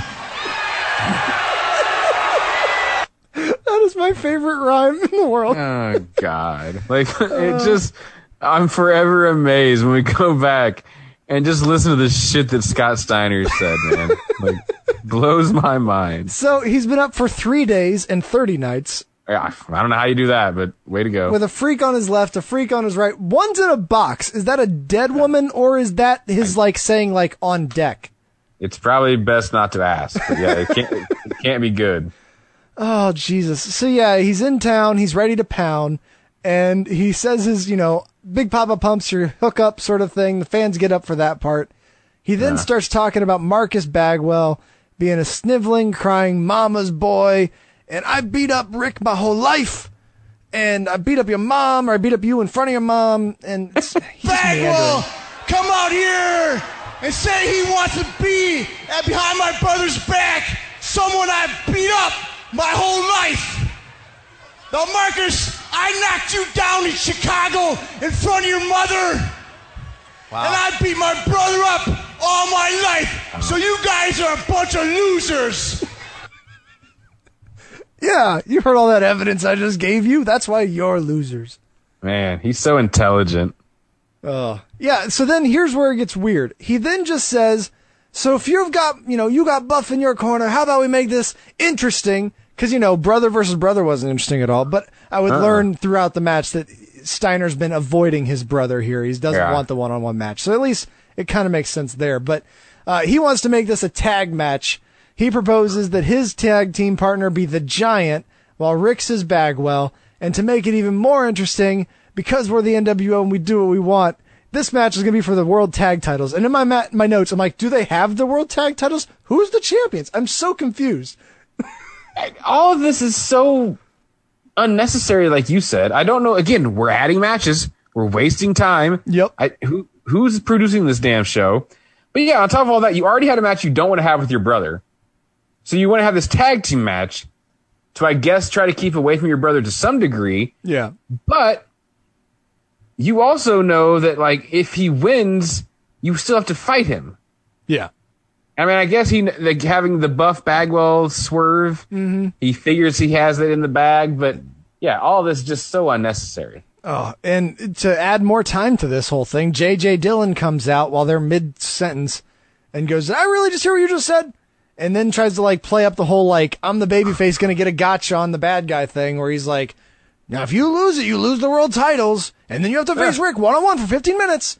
And he's like, All right, well, I guess that's official then. Yeah, and then Scott Steiner again, and that like, what is the point of all of this? Just like, well, yeah, why wouldn't we put up the titles? It's like, because you're the bad guys, you're the NWO, and like you never do that kind of stuff. I don't know. Oh, and then like after this is all done, Tony Schiavone is just like, as I guess as we always say, you never know what to expect in WCW, and I'm just like, yeah. I just feel like this was one of the shows that they started, and they were like, we don't even have an outline yet, as they were going into the show. Oh boy. So, but anyway, it's not time for any of that. No. We just talked about it for no reason. It's match four. It's Fit Finlay. He loves to fight. Versus Das Wunderkind, Alex Wright. This match has no right being on this show. Right. Um, so I'll give you a little bit of story on this one at least. These men fought like three weeks before the pay per view. Alex Wright cut a promo about it, talked about how Fit Finlay ended his father's career, blah, blah, blah, blah. But then they had a match. And then they moved on. and now we're having this match again here like it didn't already happen once. Like there's no other build for it after they had their initial matchup. Goodness. But whatever. Uh, so early before, I don't know if this happened during the entrance or if it's just before the match gets underway, but this, this little interaction where I feel like at first I was like, oh, that's sweet. I like that they're happy about, but I feel, on listening back, Tony Schiavone doesn't seem like he's being 100% sincere here. You need to leave Mike Tenay alone, Bray. I like Tenay. Yeah, we all do. No one adds to our broadcast like a Mike Tenay. Here we go. Wow, where do I make out the check? Tony B. Heenan. No, I think he was being pretty sincere there. I'll tell you what, though, you go back, and especially when you're watching night, like when I'm watching these nitros, Mm-hmm. Schiavone is a bit like snippy with the brain Oh, okay. to the point sometimes where it does feel a little bit like unnecessary. Like he's, a, Yeah. you know what I mean? Like it goes from Where you start like to get why, where maybe Heenan had the ideas that he had. well, because it because it goes from feeling like he's playing the straight man to where it just goes to start, feel, start to feel like he's being he's very dismissive of the Mhm. brain and like just tells him like just keep that to yourself or he's just like we don't care brain like he's just very like it all- it just it feels like it crosses a line at some points Oh. where I think Schiavone might be actually like sick of probably just maybe Yeah. all of it and he just kind of snaps at Heenan a little bit sometimes. No one gives a shit, Weasel. We're moving on. It's like, okay. Oh. Yeah, but it goes from being like in the playful way to kind of feeling like he's not even letting him like get his jokes in or get his point across. I know what you mean. and, I feel like I've seen a few of those instances. yeah, like like he just doesn't play along or something. So, but anyway, yeah, this match starts and happens. Um, Fit backs Alex into the corner. They're separated. Right escapes wrist lock with an arm drag and dances a little bit. Fit doesn't like that. Puts the nerve hold on right and then rakes his eyes and nose, just literally pulling on his nose and mouth. Yeah, and like these guys are doing moves and stuff. The announcers have said zero about this Zero. match. They're talking about Nothing. everything else and Hogan and the Warrior. Which, again, it's why it, makes this feel like it's like, am I watching Thunder? Yeah. Is this Thunder right now? Because it might as well be. Like, Yep. It's heat. it's it's yeah. it's like this is the pay per view, guys. Like, if the match isn't worth calling, then don't put it on the show. Mm-hmm. You know what I mean? Like, there's nothing to say about this match with these guys. But it's like, then why is it here? And I said earlier in the show when Meng and Wrath were wrestling that there was a big boring chant. Now that just meant that there were more than one guy yelling out boring. Here we get like a good number of the crowd chanting boring for this match as Alex drops Finlay gut first on the top rope. Well, and it just doesn't do the people in the ring any favors. Like, it's not even their fault because the match is fine. Yeah. You know, these two guys are having a fine wrestling match. Meng and Wrath weren't necessarily doing anything that I would call boring, Yeah. but it's also a sign of the times. You go watch anything in WWF, the lower to mid card gets the same treatment. Like Yep. people were just, they didn't give a shit. They wanted the main eventers Mhm. and they want them now, which is why it just always blows my mind that they waste all this time. You know what I mean? It's Yeah. like people aren't here to see any of these people. Nope. Uh, Wright is dancing between moves. Finlay hits a short arm clothesline. Finlay throws Wright to the floor. The announcers say that Finlay's the most dangerous man in a, or dangerous on the floor of an arena. They run Wright into the apron, continues to work over the lower back of Alex Wright. Uh, Wright pulls Finlay down and scoop slams him on the floor, but Finlay no sells it. Immediately hits a go to sleep, dropping right face first on the barricade instead of his knee. And sunset flip back into the ring. Finlay kicks out quickly. And maybe I went too fast through this match, but Alex Wright, a reverse neck breaker, and pins him one, two, three. Your winner, Alex Wright. Das Wunderkind. Yeah, Fit avoided a drop kick from the top. Um, then Fit missed Alex and hit the steel ring post shoulder first. So yeah, that was what Ah. opened him up to the neck breaker there. Gotcha. Yeah, the crowd could care less. No, not at all. And Wright says he's the best wrestler, and you know to the camera. And then we go back to the WCW.com location where we were earlier with Lee Marshall. This time he's with the Cat. Yeah. And Lee Marshall is challenging the cat on his claim of being the greatest and saying that there's already a greatest and there's already, you know, A real somebody that has Yeah. but, you know, the cat is uh, unwavered by all this. Well, the Cat explains he's 65 and 0 against everyone, and he's 5 and 0 against overweight fans, which made me laugh. And and uh, yeah, he's just you know he's he doesn't back down at all. He's he's still the greatest. So that's about that. Yeah, gotta love the cat. But he's not on the show, folks. No, no, no. But you No know what match is on the show? It's match number five. That's right. We're up to five matches of this bullshit. Lodi versus Saturn. Which, again, like, this is Saturn beat Raven to free the flock. Lodi is like the only member who's not happy about this.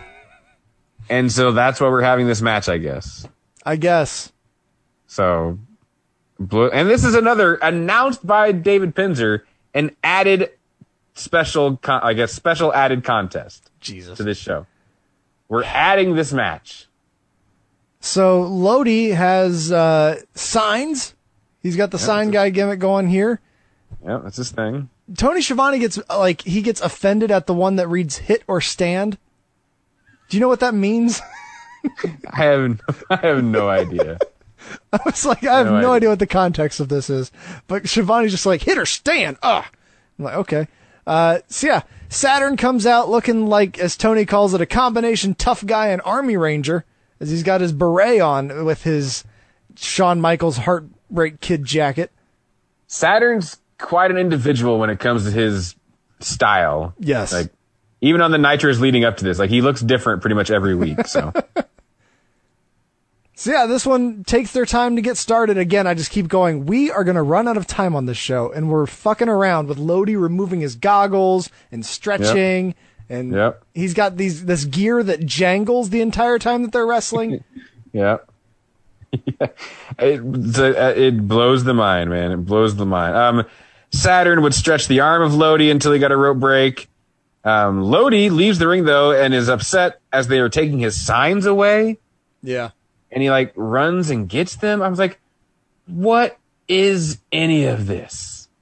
Like, what is happening? popping the boys. I guess. uh, he puts the signs back down at ringside and puts Saturn in a side headlock inside the ring. Uh, Saturn escapes, delivers a facebuster, and then sweeps the legs of Lodi, who rolls out to regroup. So, my God. Yeah, Lodi grabs his uh, Lodi likes Texas sign, and Saturn grabs him and pulls him onto the apron. Saturn suplexes Lodi back into the ring, and Mike Tenay says there's a history between these two. If you can remember, If you can remember, it's the last thing that happened. Uh, says Saturn was Lodi's slave recently. Oh, that's um, true. Lodi says, I've had enough, and Saturn chases him down. We get an overhead belly to belly suplex, then a brain buster and a falcon arrow. He hits the Death Valley driver and he pins Sa- Lodi one, two, three. Your winner is none other than Saturn. Yeah, I mean, just stupid, like unnecessary match Yeah. here. Like Saturn deserves to be doing something because he's really good. Mm-hmm. Um, His his moves all look great. right, but like, why is he fighting? Why isn't he fighting Kanyon?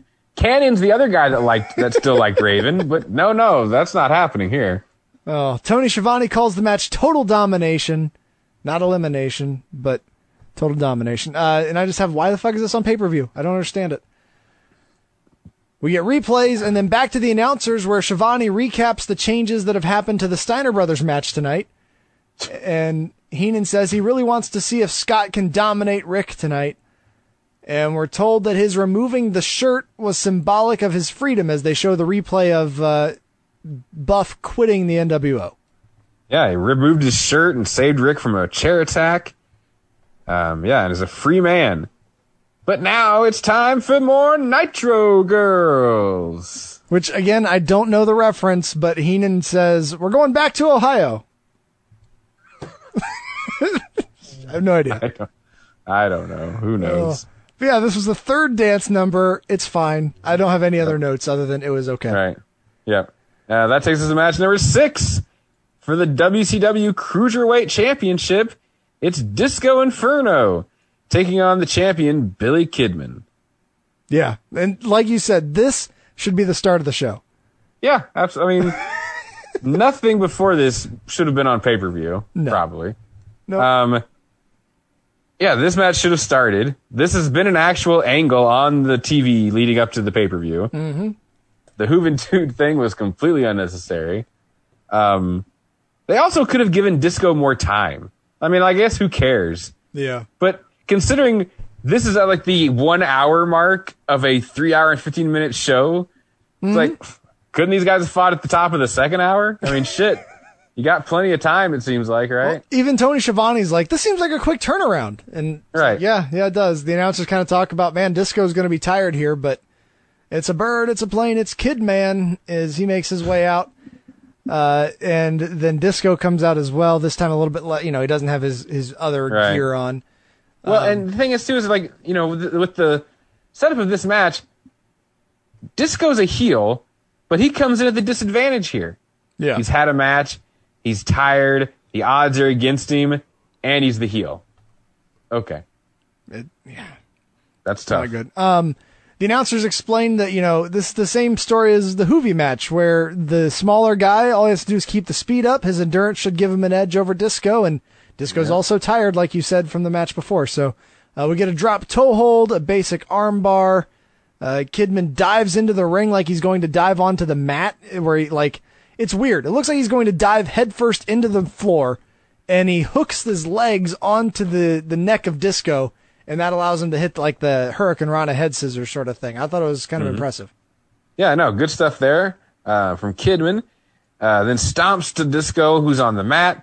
Disco comes back with a drop toe hold of his own, sending Kidman into the bottom rope. Pretty ugly, actually. Uh, we get a swinging neck breaker from Disco for a two count. Uh, Disco Inferno then whips Kidman into the corner, and he just collapsed as he was tossed in hard. Disco then low bridges Kidman, and he spills to the floor.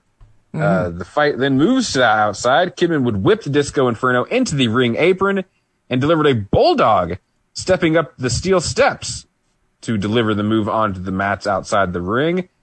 Uh, but Kidman would miss a splash inside, and Disco would cover, but only for a two count before it's chin lock time from Mr. Inferno. Yes, and this cues the Disco sucks chance for the crowd. Uh, Disco finally lifts and lets Kidman fall to the mat and then does some dancing. He gets angry when the crowd boos the dancing. Uh, Disco stomps in the corner for Kidman. Uh, Disco goes to the second rope, dances some more, shows off his back knee to the camera, and then dives, but Kidman with a dodge that time. The power slam by Kidman, and somehow Disco's able to kick out at two. And at this point, then I'm like, where'd the crowd go? Like, they just fall dead silent right as Tony Schiavone's like, this has been a great match. I mean, because listen, it is something that's unfair to even the wrestlers around this Attitude Era time. Is that fans? They talk about people's attention spans nowadays. Yeah. Fans weren't there for the wrestling, man. Like Mhm. it is.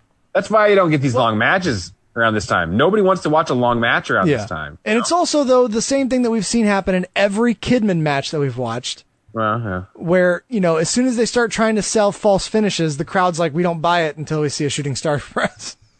Well, you're yeah, you're not wrong about that. That's a very good point. Oh. So yeah, Disco wants a pile driver, hits the spike pile driver on Kidman, but can't roll onto the pin right away. Finally covers, but no, he kicks out. Disco throws a fit. We get a bulldog. No, it was a counter from Disco. A front suplex or a gourd buster. A two count for Kidman. Kicks out again. Now he gets in position. He does the Macarena. And this time allows Kidman to counter, climbs the corner, hits the shooting star press, and pins Disco. And your still champion is Kidman. Yeah. Um, I just you, you after after you watch this match, I'm more impressed with Disco Inferno than I am Billy Kidman. Yeah.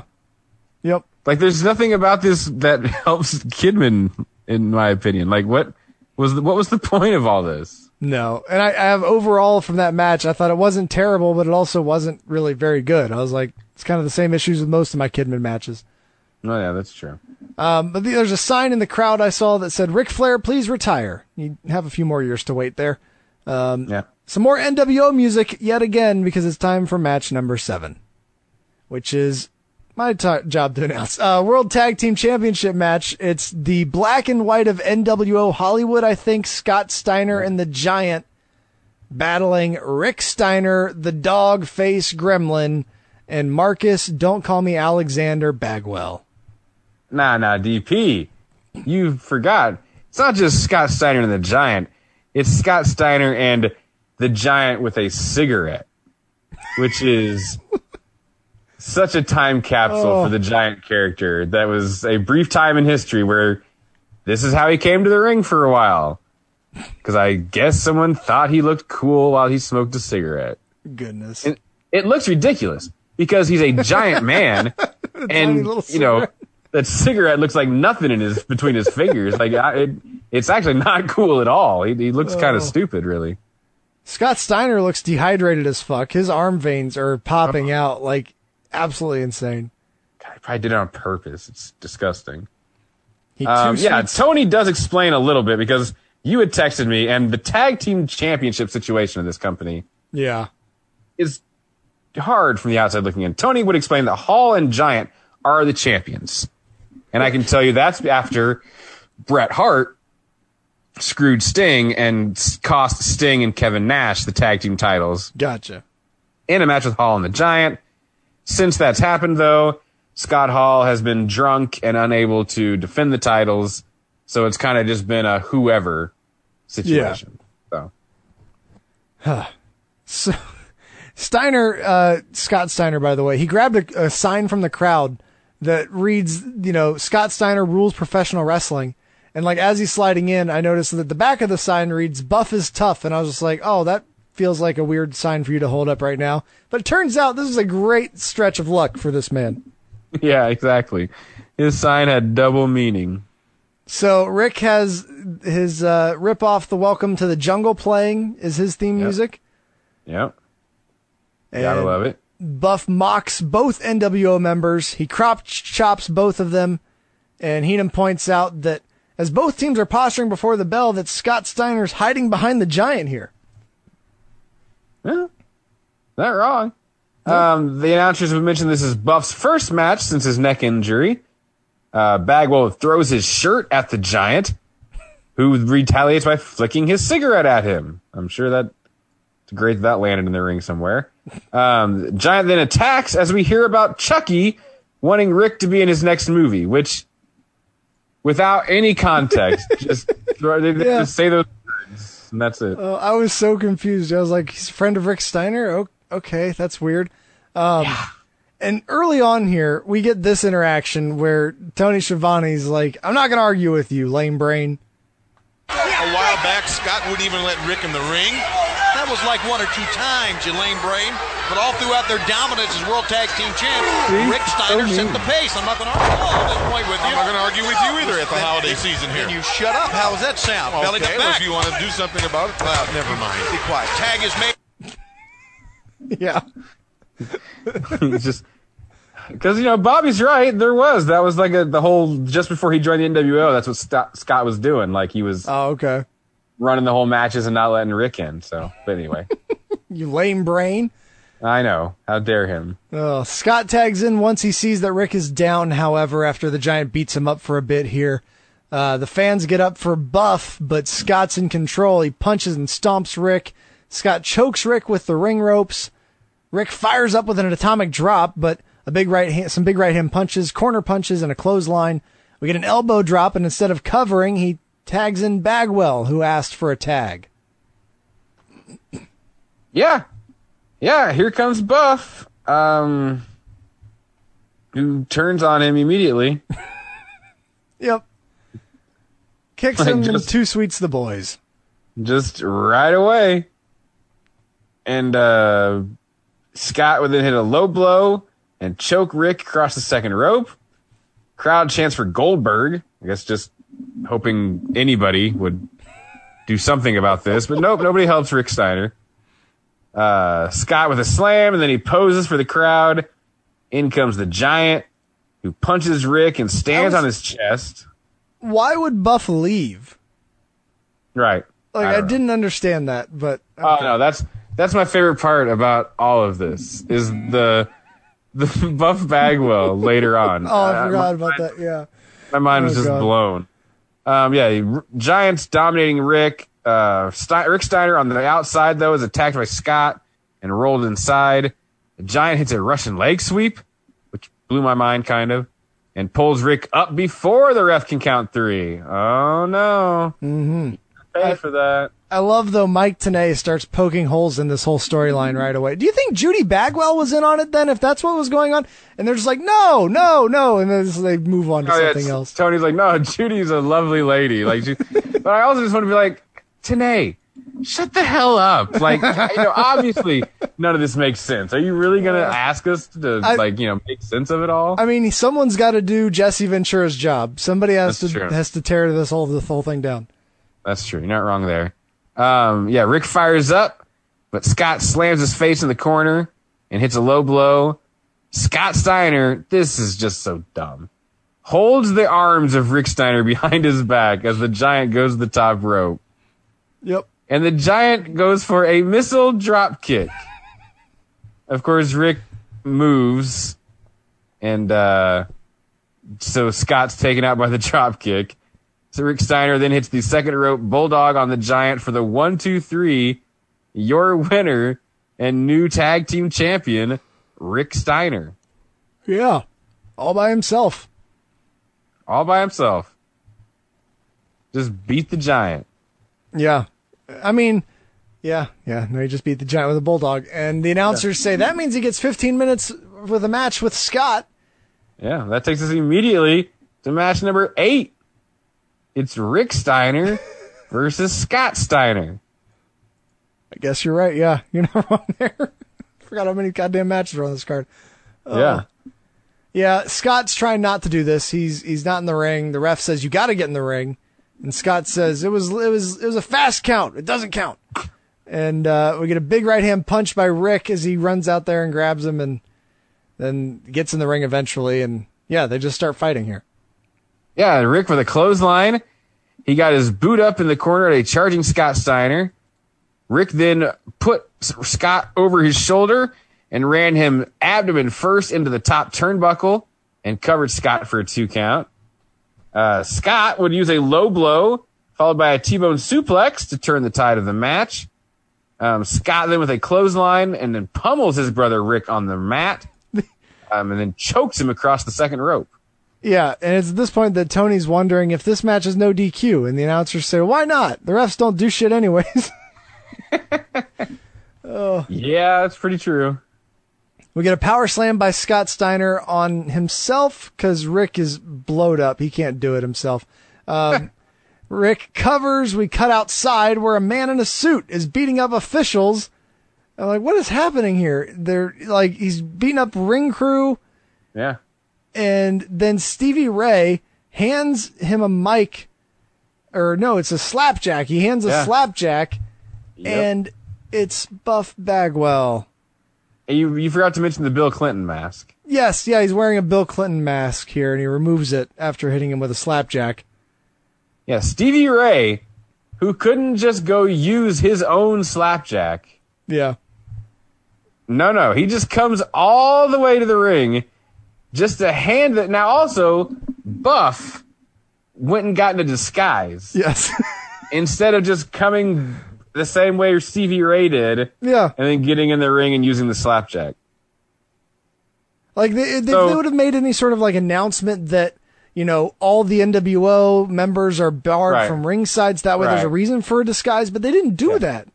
Right. Well, the, my other favorite thing is he gets this slapjack and he gets in the ring and he knocks out Rick, but he also knocks out the ref Yeah.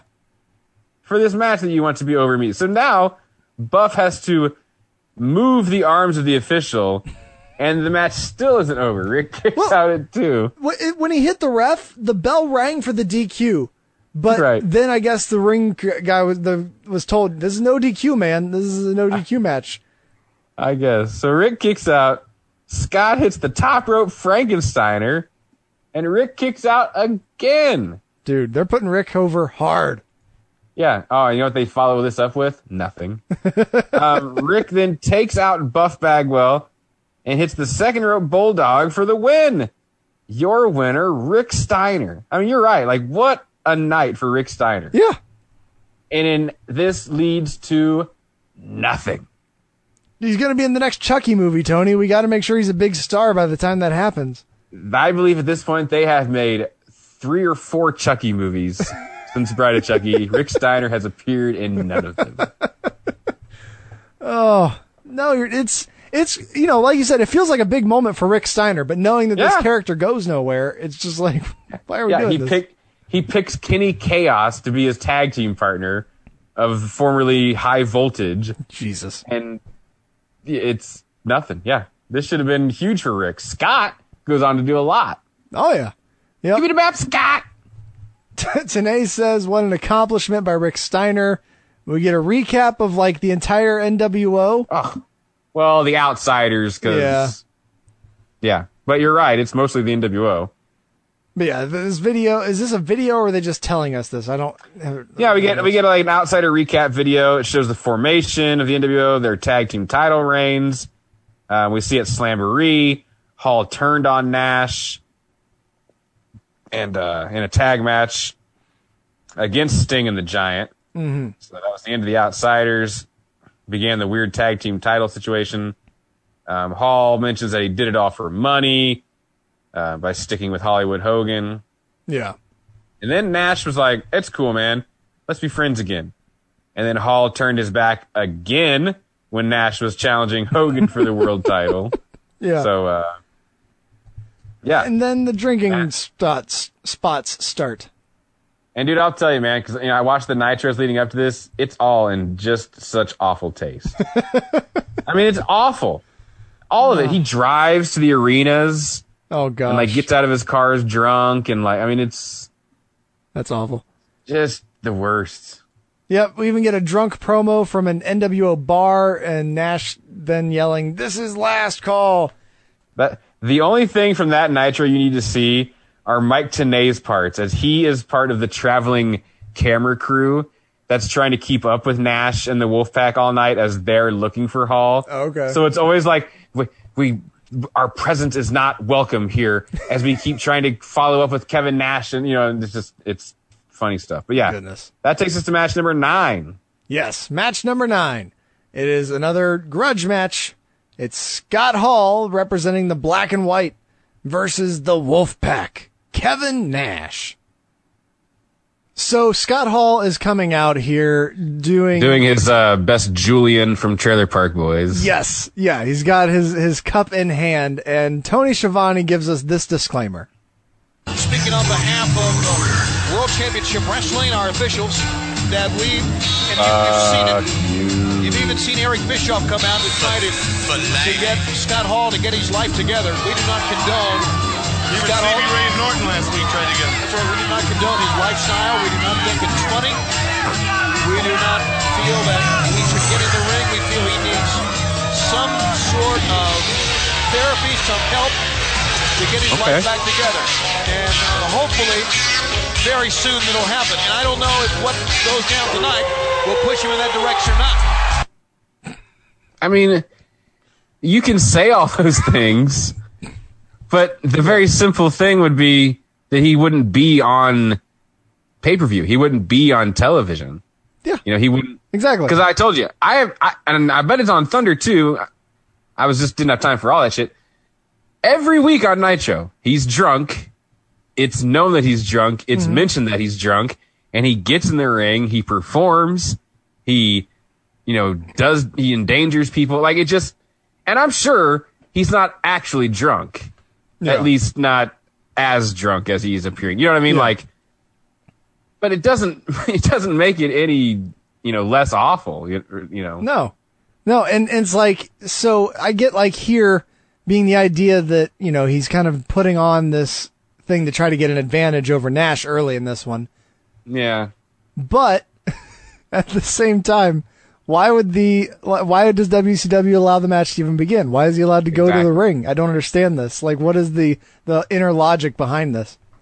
it's it's one of those things that annoys me, especially when you're when your wrestling company does have like an authority and like a very clear like people in charge, JJ Yeah. Dillon, Eric Bischoff, whoever that may be.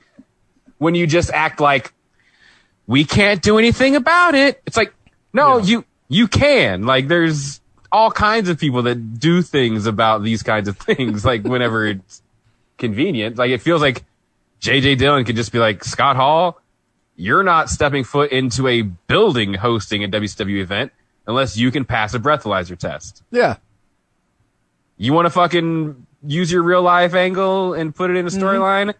Then we're gonna fucking, you know, we'll use it to embarrass you if we have to. I mean, I just, I don't understand any of Uh, this. So Nash comes out, of course, to the Wolfpack song, and Tony Schiavone calls him Mister Cool, and I was like, oh boy. I mean, you know, yeah, that is kind of the charm of Nash. Hall throws his drink in Nash's face to get this match underway. Unless you have more about this entrance of Mister That's- Nash. Nope, nope. Nash was Nash. Yeah. But he threw the drink in his face and kind of like attacks in a way where he doesn't seem like he's stumbling anymore. So the, I, the idea being, I guess, he wasn't drunk. Which, you know, okay. Because people could point to the CM Punk angle. Remember when Punk pretended to be drunk and mm-hmm. it was all of, you know, whatever. I don't know. Yeah. But the problem is that Hall now He's an actual alcoholic historically at this point. Yes. is documented that he's, anyway, an awful drunk. Oh, yeah. So the fight is on. It moves to the outside. Hall slams Nash into the guardrail and then into the ring post. Uh, Nash is pumping like um, Mr. Perfect for his friend here. Um, Scott hits Nash in the head with a microphone and chokes him with the camera cable. Hall then slams Nash into the guardrail again. And then Hall gets in the ring and gets the microphone. Did you?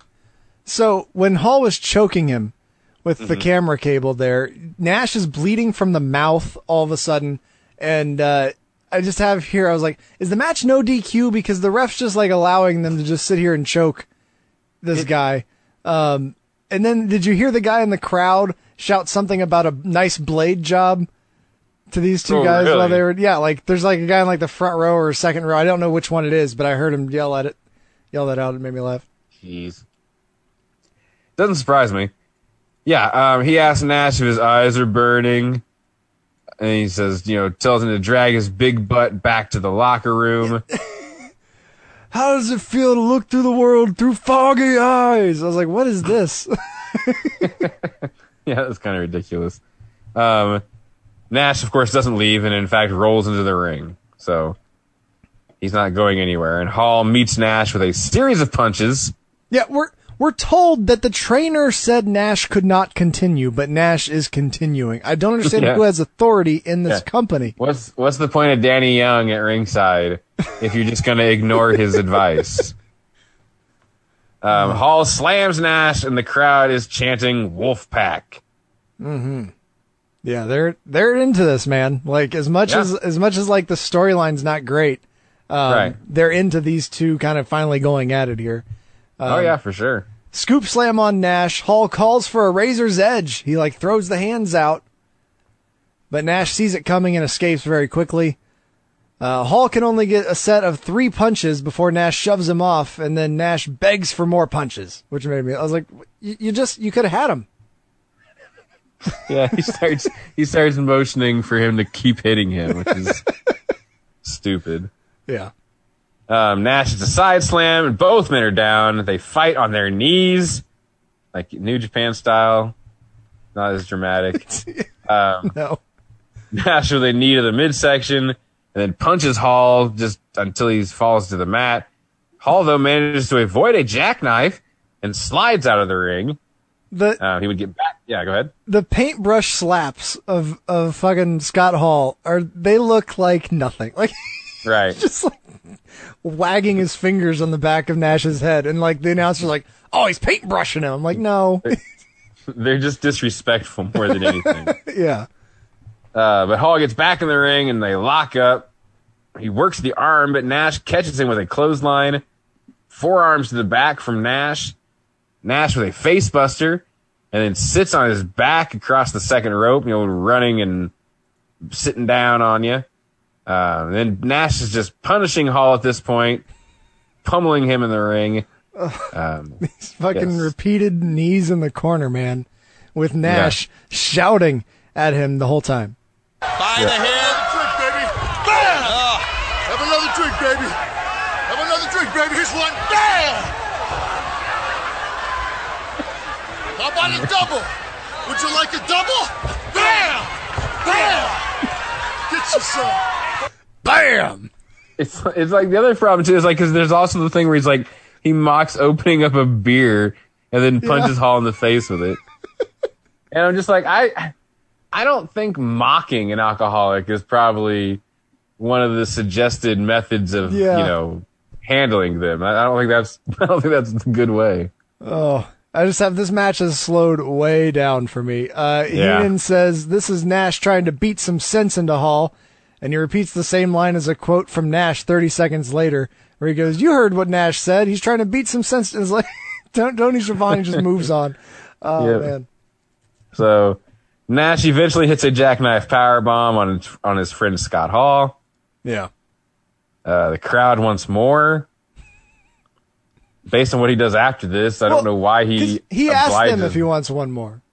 right. But it's like so. Here's the thing: if he was like did it and then pinned him and won and was like, "Yeah, I won," but instead he's all like, "Boo, my friend," and like you know, leaves the ring.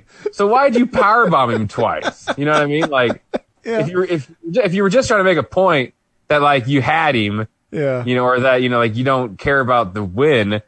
the second power bomb is just very uh, seems unnecessary considering Yeah. the here. And it's also like he's he's kind of tired, so like it, he's it's tough for him to get him up and like Oh yeah, it's not a good one. Well, Hall's a monster of a man. he's a like you forget, dude. He's fucking how- huge. like because Nash is just so much bigger.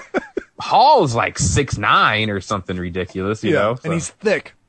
yeah, And uh, So yeah, he takes some time to cover. I'm like, oh, Nash in like a heel manner crotch chops Hall from above, and Ah. then he just leaves the match, and the ref counts Nash out, and your winner by count out is Scott Hall. So the fans are like, well, now we don't know what to feel.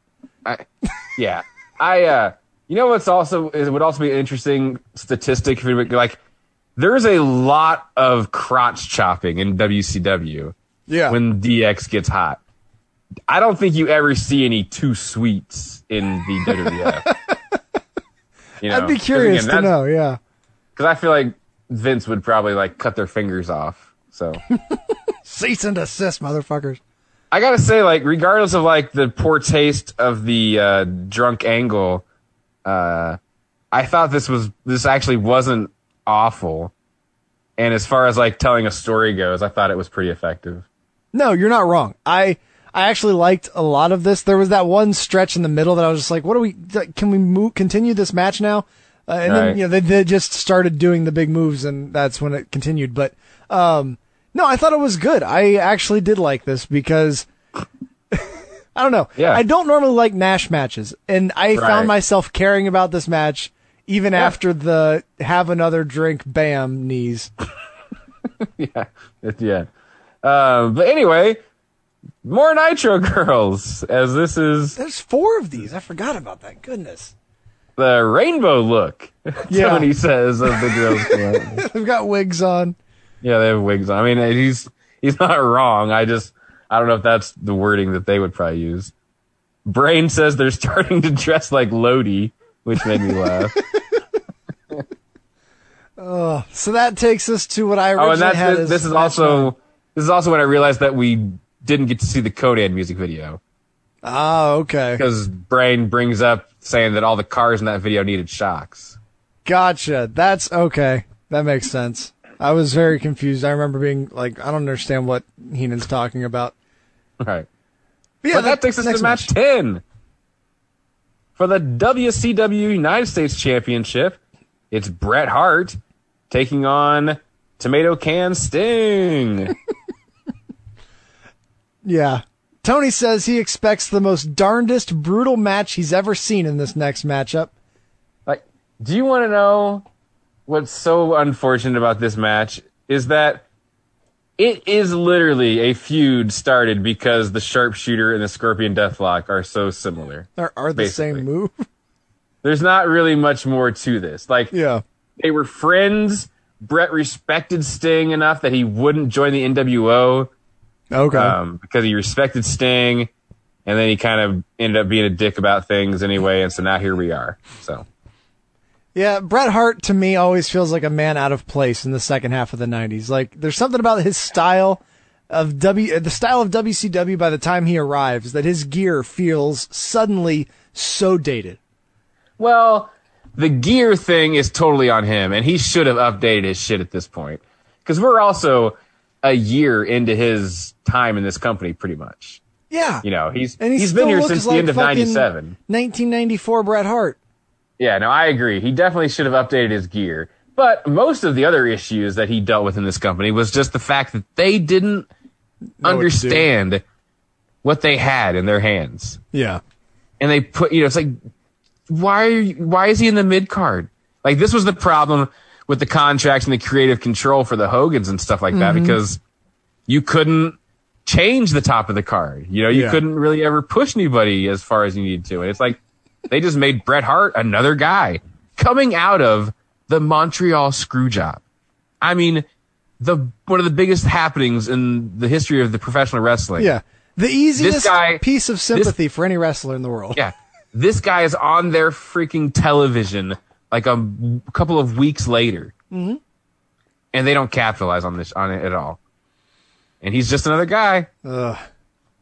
I mean, Man, seeing this matchup though, this was something that I was like, oh, this is a cool interaction Right. here. These are two guys that were good in the early, you know, great in the early '90s, leading these companies, and Mm-hmm. Yeah. now they're going to face off against each other. But as you mentioned, tomato can sting. Um, the announcers agree that this must be darkest timeline. Sting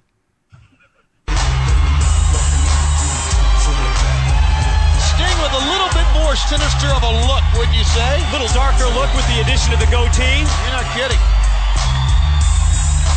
Of all the timelines, this is clearly the darkest, which is why I propose we commit to being evil. I've made us all black goatees out of felt. I suggest you put them on until you're able to grow your own. There you go.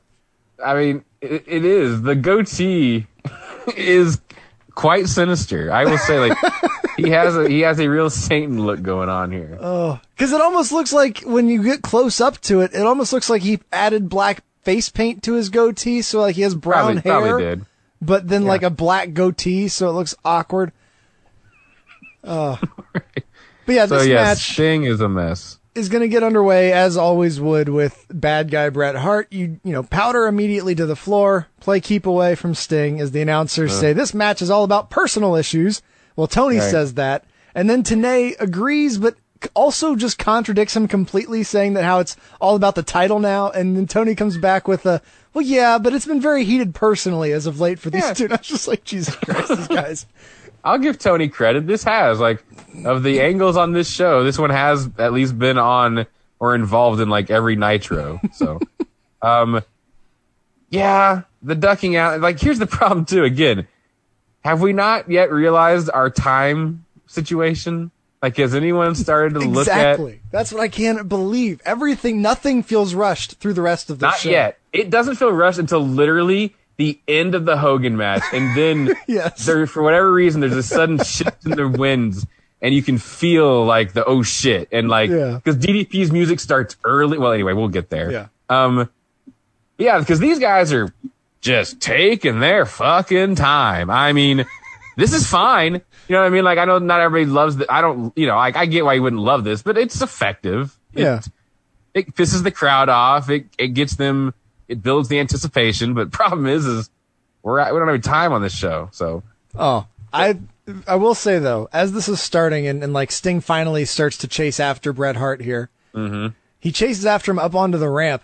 Did you see the expert ducking of that drink that was thrown directly at Sting's head that he just like matrixed underneath as he was grabbing onto Bret Hart? It was awesome. I I must have missed that. These guys, these poor guys though, man. Like WCW, like they opened the door to it, Yeah. and then they kind of never really do much of it. One of the one of the nitros I was watching, Bischoff, he fucking he eats a beer in the face, man, and he get and he gets in and he says something like, "Hey, I just want to." Thank the guy from the cheap seats for that Miller Lite. I'm more of a Coors fan though, or says, you know, he says something like that. But yeah, dude, these, the drinks getting flung just happened. Oh. Uh, yeah, Sting is giving chase near the entrance. Uh, he takes off his jacket finally, and the bell rings after I we skipped over it, but many in and outs from Hart, and Yeah. he ducks out again as soon as the bell rings, and argues with a woman at ringside who they like.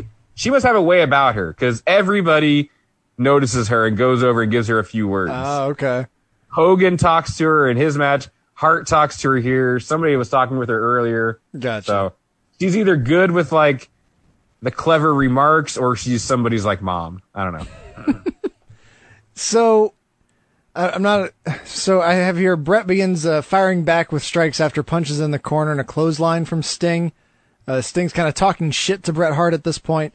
Uh, Bret fires back with strikes, headbutts, and then rakes his eyes on the ropes. And Schiavone calls Hart a liar and a friend of Hollywood Hogan. Heenan says physically this match is very even, but Bret's in control with a clothesline, and uh, that triggers a Bret Hart sucks chant from the crowd. We get a headbutt directly to Sting's dick in response as Hart looks on angrily at the crowd after doing it. Um, headbutts to the lower back of Sting as the announcers talk about. Obviously, both men would like to end this one with their sharpshooter slash scorpion deathlock. Yeah, you know, both men with the similar finishes. That's kind of uh, what we're doing here, as a matter of fact. Uh, we have a situation where the uh, hold may come into play. Bret, with the Russian leg sweep, goes to the second rope as we're doing his Bret Hart series here. uh, misses the drop kick, though, and Sting catches him in the Scorpion Deathlock. So our first instance here, Bret though manages to uh, get the rope break, and Sting contradicts what he said on Nitro about not caring if he gets a rope break and never letting go as he lets go without much of a warning from the ref. Yeah. Yeah, because the announcers are like starting just as they're starting to play. They're like, "Oh yeah, he said he wouldn't let go," and then like he lets go right then. Yeah, good guy Sting. He can't help it. Um, he beats Bret on the mat. Uh, Bret with some a nice little moment here as he leapfrogs Sting, and his knee gives out, and uh, the ref backs Sting up, and Bret takes this opportunity to pull out a foreign object out of his tights. So he was playing a little bit of possum there, but his devious act doesn't completely pay off, pay off as Sting, uh, you know, stops the attempt, picks the foreign object up- himself, puts it on. I guess it was knuckles of some kind. It, yeah, it would look almost like three quarters in electrical tape, but Who knows? These crazy wrestlers. Uh, they're ready for a bar fight. Ref stops Sting though from using it, and Bret Hart hit, delivers a low blow from behind. yeah. And then Oh. a backbreaker, but Sting's able to kick out at two. They go to the floor. Sting gets run into the barricade. Then he gets thrown into the barricade on the other side, this time in front of the fans, Yeah. th- where this woman just Yeah. loses her fucking mind. Oh yeah. Oh boy, Sting against the top of the safety rail. Does Sting have anything left at this point? Like she's grabbing at his hair as she's saying this. And his butt. Like she tries to grab his ass. Like Oh yeah. she was mighty aggressive that one. Very, very aggressive. Uh, and Sting just like gets the fuck out of there. Right. Um, yeah. Hart into the ring and is seen telling fans, fuck you. Uh, Sting gets on the apron and the ref goes to check on him and Sting elbows him in the face. And Hart follows this up with a leg drop on the official on purpose. So he's down. And Sting's immediately in control. He throws Bret in the ropes, does a one punch in the corner, which cracked me up. Yeah. Goes up, the fans are like, one! And then drops down. That's all you get. They're all so let down. You just get one. Oh. And then, they need the ref. Scary, scary moment here. What's like, that? They go to do this superplex, and Billy Silverstein is just laying stretched out in the ring. Well, they just went like Sting goes down and tells the ref to move, and the ref moves over. And like eh, the only reason I noticed it is because Tony Schiavone goes, Sting's checking on the ref, and then like Sting's Yeah. being beaten on. He's not supposed to be checking on the ref in the storyline, no, so you have to like supposed get- backtrack it. right. So, but I, he moves, but it's not nearly Not enough. much, not much. Sting it's a superplex that literally drops Bret Hart just across the legs of this ref. And I was like, man, something's going to be broken. Like that is, that can't be good. But I guess he was all right. All three men are down in the ring though. Yes. Um, Yeah. I love this. I love this finish. The only problem is it's like, you know, why doesn't this happen more often? A Sting hits the Stinger splash, but he's overzealous and hits his head on the steel ring post. Well, now was he only overzealous, or did Bret move down a little bit to allow him to hit the ring post? Mm, I see. I mean, listen, it's the excellence of execution. Yeah. Like, I, if, if you're probably right, like he he probably thought about that. So Like if that was the case, I like the idea, but if the other way, then yeah, I would see that Sting should probably be doing this more often. right, like you know, hey, every now and then we get a little overexcited and we jump too high. Like, Knock ourselves out. sure. But anyway, and then that leads to a bit of a snuff film here. Is Sting is just knocked out across the top rope, and Bret just beats him with a baseball bat. Like, just beats his lifeless body. Yeah, yeah, just driving the bat into his throat. Uh, he wakes up the referee, and Hart doesn't want to go for the pin. Instead, he wants the sharpshooter. So the ref Yeah. drops the hand of Sting three times because he's out cold. And your winner and still champion is Bret Hart. Yeah. So uh, the crowd is again just kind of, huh? Like you know they don't really. yeah, you know, I don't know. They're not. ha- They're they're upset about Sting. They don't really like Bret Hart that much. Mm-hmm. And Sting is Uh, selling the shit out of this. He's like still in the same position and out as the ref is trying to like get people to come out and help him. Did you hear?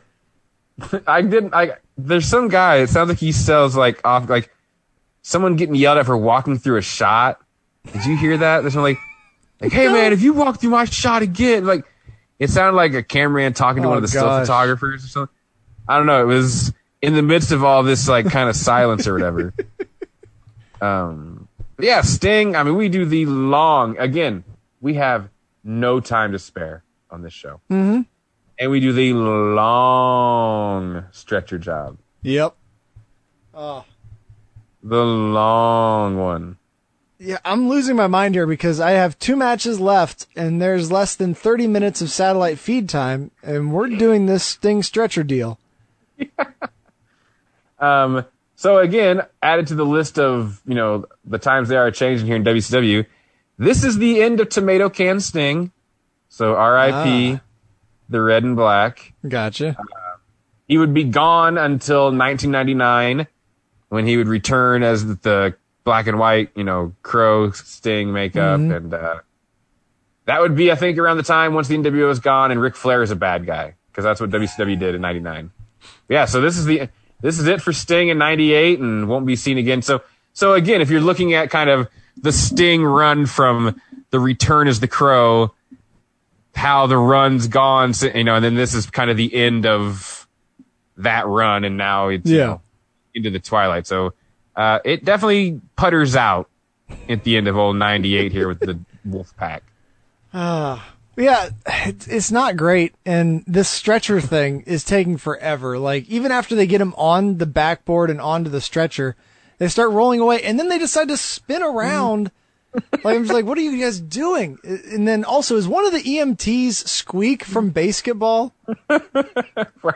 Probably they're in Las Vegas. He's you know probably an extra out there at the time or something. Who knows? It looks a lot like him. Um, but yeah, Tony Schiavone says, get him out of here as quickly as possible. And I'm like, yeah, come on, guys. We've got like no time left.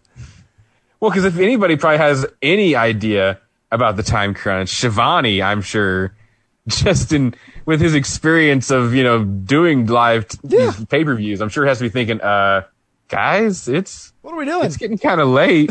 like, are, are we gonna have? How are we gonna do these last two matches? So, but I think they're starting to feel it because as long as they take with the Sting thing, when it's done, it is immediately time for the next match. Yeah. And this is match 11. Yes, sir. Match 11, it is Hollywood Hogan versus Oh The Warrior. eight eight years in the making. Oh, yeah. And Hulk Hogan, of course, is cutting a promo to the camera on his way to the ring. I'm the man, brother. I'm going to take the Warrior and break him in half, man. Uh, it's not good. Um, it's He then- tells the yeah, he tells the camera guy, "This is this guy is crazy, and I'm gonna kill him." It's like, whoa, okay, like All right. Yeah, we get replays of the headshot on Horace Hogan, and we're told that's the son of his deceased brother of Hulk Hogan. let's just complicate things as much as possible with all this stupid Yes. shit. Um, And then, and then go ahead. go ahead. I Yeah. think you're gonna say it. There's a sign that we're just going to focus on by the camera that Oh, calls yeah, this. Bischoff a retard. And is fo- Oh, focused God. on by the camera and then zoomed in because it's it's a multiple choice question. One of the answers is calling Bischoff retarded, and the Yeah. last answer is D, all of the above, and it's circled a bunch, and we zoom straight in on the D, and it's just like, what are we doing here, guys? Yeah, not great. Um, also, I'm pretty sure as this match was kind of just as they were stalling, getting ready to start, the crowd's chanting "Warrior sucks," aren't they? Yeah, Like it sounds like the whole building is chanting Yes. "Warrior sucks." yeah. There's there. This is an evenly split crowd here tonight with Hogan and, and Warrior. Yeah, that's probably being nice. Because it's got there's right. there's like a lot of women and children that are very loud when the warrior does things. that's true. But You're there is right. a big vocal warrior anti fan thing going on. right. Yeah. So you got that going on. Aren't you glad you spent all that money, WCW? Yeah. It- Warrior also has. I need to. I want to find it actually. He's got some stupid like promo he cut at the beginning of his entrance music. What do you mean? Like he's got some long voiceover as Oh, his music plays? starts. Oh, I mean, of him saying nonsense about the universe and stuff, and this whole long drawn out thing.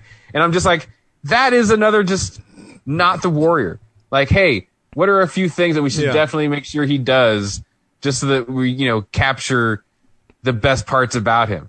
I don't know. How about as soon as his music hits, he runs to the ring as fast as humanly possible. Mhm. Instead, we get some long from the days of the past, we will rise to the future. You know, I missed it goes on for like it goes on for like fifteen or twenty seconds, and then his music starts. Oh, It's okay. just- you know, it's not very. It's not really how the warrior works. Like once he comes out though, he runs. Like yeah, but he kind of. Yeah, but there's just he's got a long like pre music. You know, Yeah. he's No, I get you. He's so you know. No, and, and once he comes out, like Hogan's stalling forever. He's Oh, yeah. standing around outside. I'm like, guys, we have no time for any of this. What are we doing? Hogan walks up to Warrior, who clocks him, and the bell rings, and the match finally gets underway. The announcers talk up how great these guys look. I was I was just gonna say, man, that is a Schiavone staple. He, I don't. It's his. It's his. I think his fail safe. Like, Yep. I don't have anything to say. Look at how great their bodies. Like he's just every. I feel like every match there's at least a ten to twenty seconds spent from the announcers just talking about how great the like the people look in the match. Oh, absolutely. They trade. Excuse me. They trade full arm dragon twists, as Tony calls them. Yeah, uh, Hogan with the Greco-Roman knuckle lock that puts the Warrior on his knees and he kicks him in the midsection. And I mean, I I don't think I've ever seen one go this long. This takes so long. that didn't happen in like 1954. Like, Heenan, in the middle of it, is talking about the Warrior. Warrior trying to come back. When you think he's just a big mouth and a liar and a cheat, you're right. But he can turn it up. He doesn't have anything to add after that. Just you he- think he's a I liar and a cheat. You're right. He could be talking about either one of them, really. It's hard to say. True. Uh, Warrior eventually fights out of this, delivers a slam, and clotheslines Hogan to the floor. Warrior would follow to the outside, and they fight around ringside. Warrior slams the face of Hulk into the guardrail, and then slams him into the ring post. Uh, ref gets taken out by Hogan on accident, uh, but then goes over and drops a knee on Nick Patrick. So Yeah. you're like, oh yeah, Hogan's the bad guy.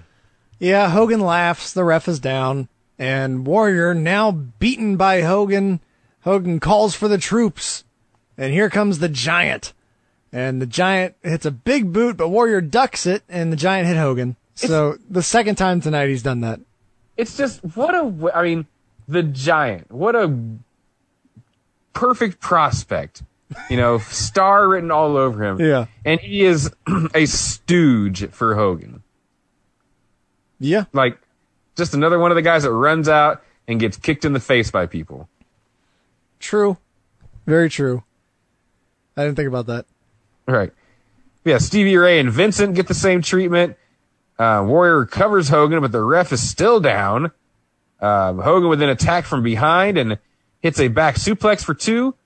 Hogan then takes off his weight training belt and beats the Warrior with it and chokes the Warrior. Uh, rakes the eyes. Dude, when he's choking Warrior with it, Nick Patrick pulls Hogan's hair to break it up. mm-hmm. I was very surprised by that. It's a little heavy handed. like, I'm always kind of for against the ref being physical with the wrestlers. I just didn't but, think you know. anyone would be allowed to touch Hogan's hair. President just pull right off. um, Warrior then, good lord, like thinks he's like really clever. And there's this little sequence where he rolls into the legs of Hogan and trips him, but none of it looks smooth. It all just kind of looks sloppy and not planned. Um, Hogan would avoid the splash from Warrior though. Uh, Warrior now takes the belt off Hogan and uses it, you know, himself. And then one of the infamous moments in the in this match's history of awfulness, we get the Hogan fireball Oh, jeez. attempt here. Something that he's done many times. Really? Well, I mean, you know, I don't know. It's not like a staple, but I mean, it's, he should know how. I'm sure he knows how to do it. It's, he's had it done to him. He's done it. I mean, it's just. Yeah, I don't think this is his first rodeo as far Yeah. as you know, like this this spot goes, and just botches it, man. Like there's a Ziploc bag involved and a bunch of shits in there, and like just I don't know. Was it supposed to be sopping wet? Because like it looks like it is dripping when he first I think- pulls it out, and like all the stuff falls out on the ground. It looks like there's something Yeah. dripping off the paper. I need to watch that self destruction of the warrior documentary when he when he talks about this because he does. He, there was it was something went wrong. I think in, with this you know the, the, the stuff in general. So, but anyway, he like almost sets himself on fire. He did burn his mustache Yeah. and his eyebrows when he did this. It blows up right in his face as he's trying to finally throw it away. It just goes. oh man, dude, the crowd at this point, like you just had fire, and I don't even know if they noticed. Like they are just staring at their feet at this point. I just love that the announcers now have to be like, they're just like, man, can you imagine if he had hit the warrior with that? Oh, that would have been horrible. no, instead he hit himself. So that's pretty awesome. when did Hogan start bleeding? By the way, I don't know. When he was probably like, "This sucks. I'm gonna just, I'm gonna cut my forehead open and see if that helps."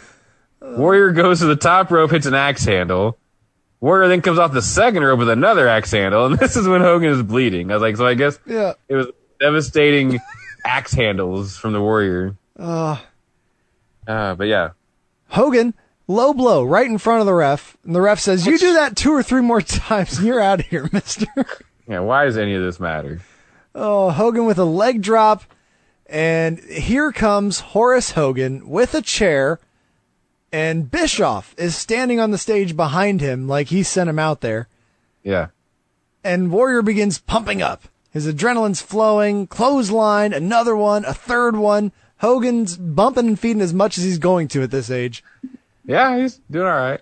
Bischoff gets on the apron and just headlocks the ref.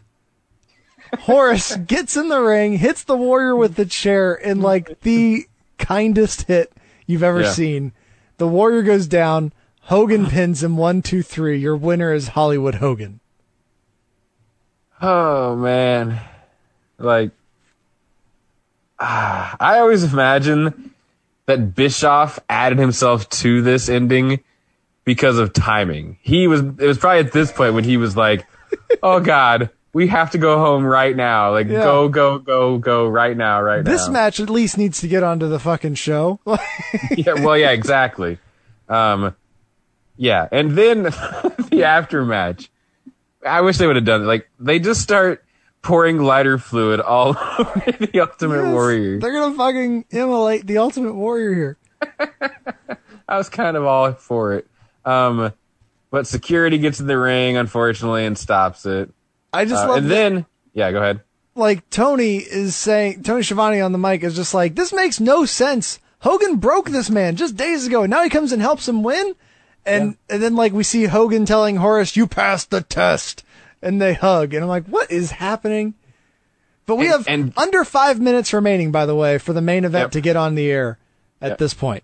And so and so I understand why it happens this way, but it just felt really strange that the Warrior gets no special like treat. We don't watch him like leave the ring. We don't watch him stand because he's kind of playing it up a little bit in the ring as he realizes he's like covered in lighter. And they just cut to a wide shot.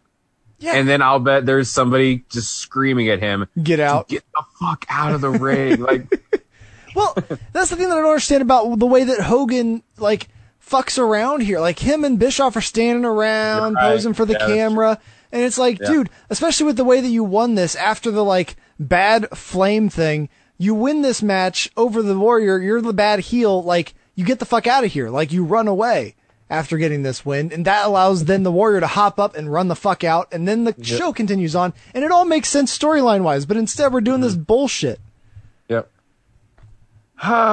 With Doug so yeah, that- Dillinger chasing him out of the ring, trying to light the man on fire. that's the last you'll see of the Ultimate Warrior in WCW. That's good. And that's the last you'll see of Hulk Hogan in WCW until the finger poke of doom. Gosh. Oh man, yeah, and I love as Hogan is leaving. By the way, he's holding his his his weight belt up like it's a championship belt Right. as he leaves. They So- told him it was just to make, keep him happy. Um, and then we get a shot outside and a false start on DDP's music. As I'm sure someone was like, would you just go? Oh, I know, man. And I, I thought that it's like you needed to go right then with the DDP music. But the problem is we paid Michael Buffer. And so we have to let Michael Mhm. Buffer fucking talk. yep. I feel like that's exactly what happened. Someone was like, okay, go, go music. And someone was like, no, we have Buffer in the middle of the ring. Like, oh, fuck. so yeah, that's match 12. The WCW championship is DDP, the people's champion, taking on the world champion Goldberg. okay. Quick question for you.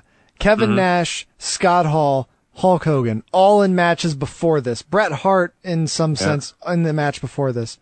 Yep. Do you think there was politicking backstage and a discussion that led to Michael Buffer calling this the WCW final match of the evening and not the main event of the evening? Yeah, dude, I totally had that in my notes as well because there's no way in hell that that's an accident. There's no way. I've never heard final match like, of the evening. that, that is absolute. Because also, what kind of blows my mind is that Buffer didn't do the Hogan match. yeah. Yeah, why Like, not have him do both? Why not have him do both? But yeah, no, you're absolutely 100% correct. I don't care what anybody else says. Bischoff would tell you he doesn't remember on the podcast if Conrad asked him. Yeah. Um, he they absolutely didn't call this the main event because of all the politics. I'm sure. Oh man.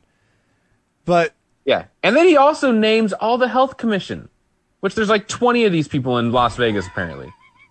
Like we don't got time for this. I know. It's so long. He finally gets to his usual shtick, you know, for the millions watching around the world. And I was like, I'm glad he got that line in right now because there's a minute and 48 seconds remaining in the, in the feed right Yeah. now. Yep. Oh. And DDP, you gotta love him, man. Total babyface mode here. The crowd is so behind DDP here. He comes out, goes all the way to stage right, all the way to stage left. He doesn't give a fuck about that. He's like, we're not gonna make it into the ring anyways. Let's just do the match. You're not wrong about that. Yeah, he doesn't seem to matter or seem to care too much. Um, so yeah, they have hit the three hour mark at this point, and Goldberg's music hasn't even started. Yep, I have that exact note. I was like five, four, three, two, one. We're still in DDP's song, and the the feed's gone. And myself and my friend Donnie at his house in rural Indiana were watching when the pay per view feed cut off at this point. Oh shit. To which then to then which led to his mother enraged calling the cable company and asking them what the hell happened to the pay per view. like so many others out there, because Oh, yeah. that's something like they they refunded Wow. almost they refunded a lot of this. They lost uh they lost their ass on this show. Damn. And yeah, they screwed that up. And then they played this match the next night on Nitro, and that was the last time they beat WWF in the ratings. Oh shit. Was the night they aired this match for free on Nitro because they fucked it up at their pay per view the night before.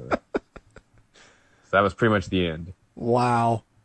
Yeah, Yeah. and like, I don't know here, man. It, this is this is a match that I really end Well, up liking, too. but the match is the match is great. Yeah. it's without question Goldberg's best match, and it's one of DDP's best performances as well Mhm. because of what he pulls out of Goldberg here. It's a great match. Yeah. So yeah, so fans all on their feet awaiting the entry of Goldberg, even the guy that had the Oldberg sign. Um, the announcers are awkwardly in and out in terms of speaking. I think they're trying to figure out what's up as far as the feed goes because Yeah, they, they- never mention it, No, but but yeah, there's just like some downtime that's extra at this point. I imagine that they were just probably they probably were making sure they were on the air. Like, Yeah. are we? That's I was really surprised that like when they hit that three hours that there wasn't even just a are we still on like just Right. one of those kind of things. But Yeah. no, they're I- they- professional, I guess, through it because they're at least muting themselves to that conversation. Mm-hmm. So yeah, so yeah, Goldberg comes out with the security team, the whole pomp and circumstance. The LVPD. Crowd loves it. Uh, men go chest to chest. Did they? That is such a long walk through the MGM underbelly. By the way, like that, that is they go forever through here. We're just walking and walking, and Heenan's talking about how focused and concentrated DDP is in the ring. Yeah. But I was just like, this is taking a long time here. But Buffer calls Goldberg the man who has captured something like no other in world wrestling history, who's crushed 154 consecutive opponents without loss. And I was just like, oh man, he's he's excited. yeah, good call for that from Buffer. Uh, Goldberg would come out, and the men would go chest to chest. Page not intimidated by the undefeated Goldberg. Um, bell would ring, and the men lock up. Goldberg showing his uh, superior strength, shoving DDP down to the mat repeatedly out of the lockup position.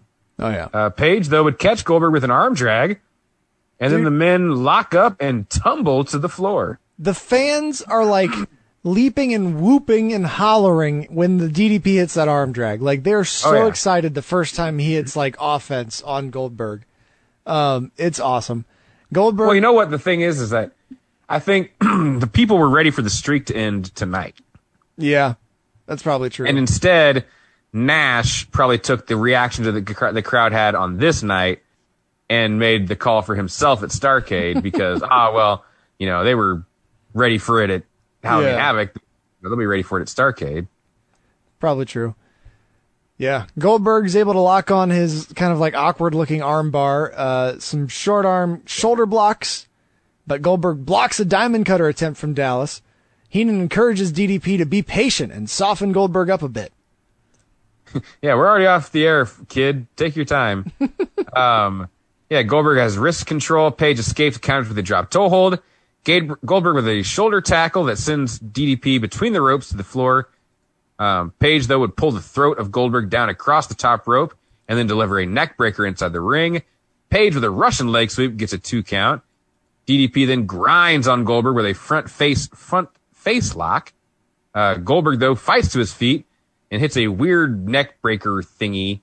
It was Yeah. like a crossroads, but I don't know. over. Yeah, it was. It was a. I don't really know how to wrestle that well, and I got pushed to the moon anyway. Is what happened. Is what that was. He follows it up with a sidewalk slam though. Yeah. Uh, Goldberg then with a cross arm breaker, but Page manages to get a rope break.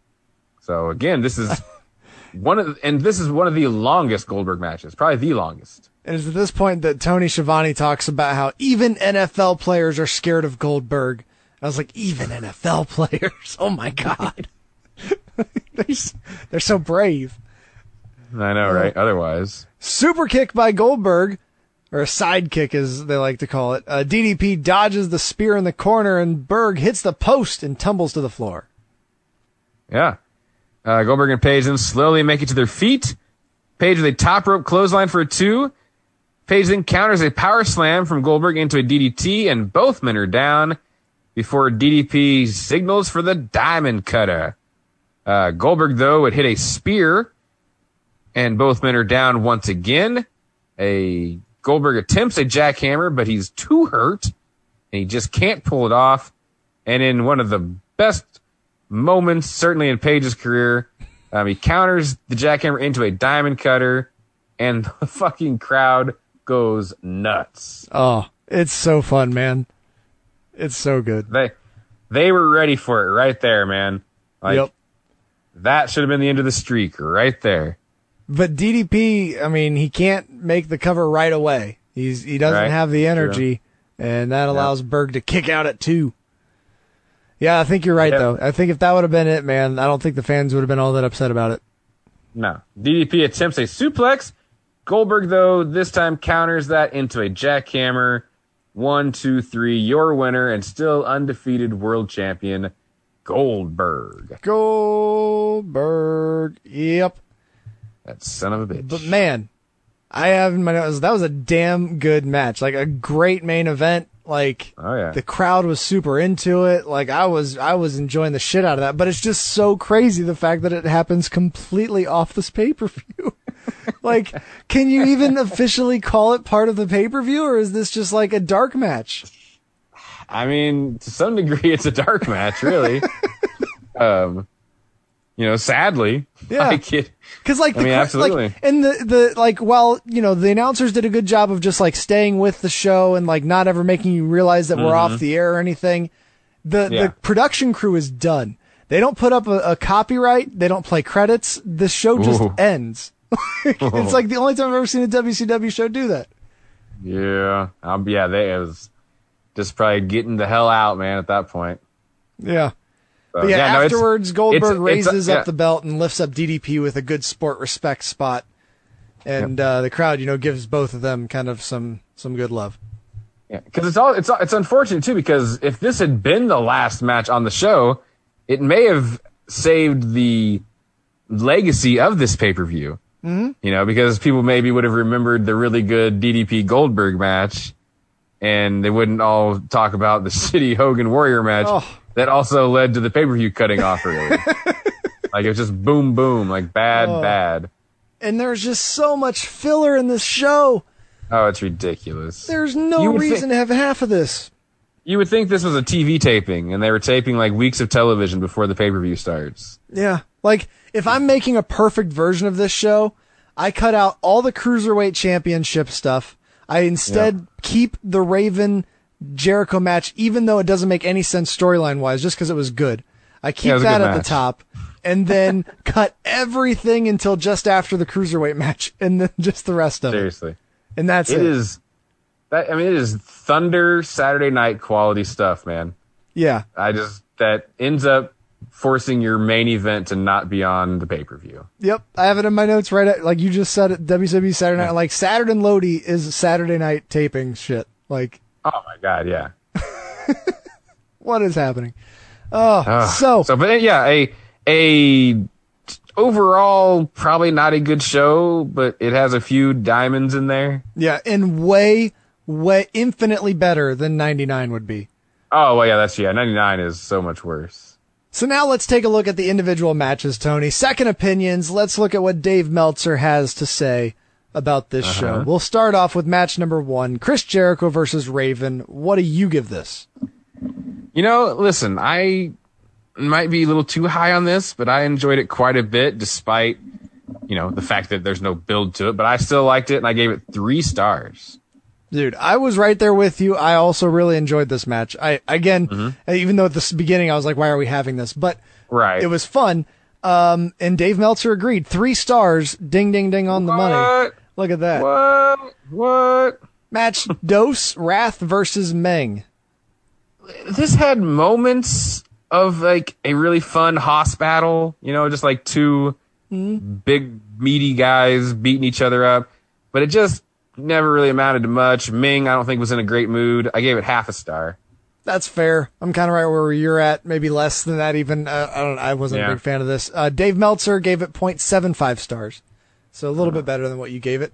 Disco Inferno versus Juvi.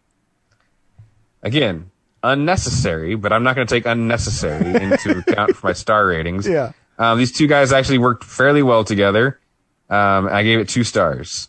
All right, Dave Meltzer thought this one was just as good as the opener. Three stars for this one. Uh, come on, Dave. He's a That's- Juice fan. Um, That's two. Alex Wright versus Fit Finlay. You know, again, it's like, what is this doing here? But these two are very good at wrestling, and so they do a fine enough job here. I gave it one and a half stars. Ooh, you and Dave Meltzer very close this time. I'm pretty much right where you're at. 1.25 from Dave Meltzer. Hmm, Man, right in the ballpark. Saturn and Lodi. I gave it a mercy quarter star. Dave Meltzer, one quarter of a star. What?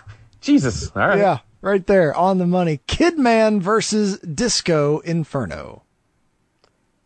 Damn it, Disco. Like, I hate to say it, but another pretty solid match. Like you said, nothing special here because it's Kidman, so how could it be special? uh, but I gave it two and a half stars. Hey, 2.25 from Dave Meltzer, so just a little bit better than that.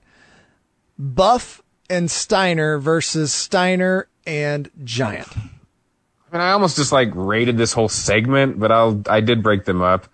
Um, the tag match, yeah, give it one star. It's you know it, it never it never really gets going to much to anything, but Dave Meltzer combines them both. He doesn't count these as two matches, so go ahead if you want to So combine. one them, star on that, and then the singles match I gave half a star because it was nothing. Okay. Well, Dave Meltzer liked it a little better. He gave this two stars. okay, so, So- I guess one and a half would be my total on that. So Yeah. Um, Scott Hall versus Kevin Nash. you know, it's just a beating from one guy and then a beating from another guy. But like we had said, the story is well done and it's, you know, the crowd's into it. It's fairly compelling. Um, so I gave it one star. I kind of better than I. Yeah, while even while the story's well done, I kind of hate the ending. Like I Yeah. hate that Scott Hall wins this match and the crowd has to like deal with like they don't even get to celebrate with Kevin Nash. They're Scott Hall's just out there. We just have sad Scott Hall losing Yeah. or winning a match. So yeah, I, yeah, one one star from me. one star's fair. I'm right with you. Dave Meltzer liked it a little better. He gave it two stars. So there you go. Well, there you go. Bret Hart versus Sting, tomato can Sting. Yeah, listen, these two, the, you know, you- these guys could probably pull four or five out if they were motivated or if they were in the right spot here. Um, I thought even these two guys maybe average. This was still three stars for me.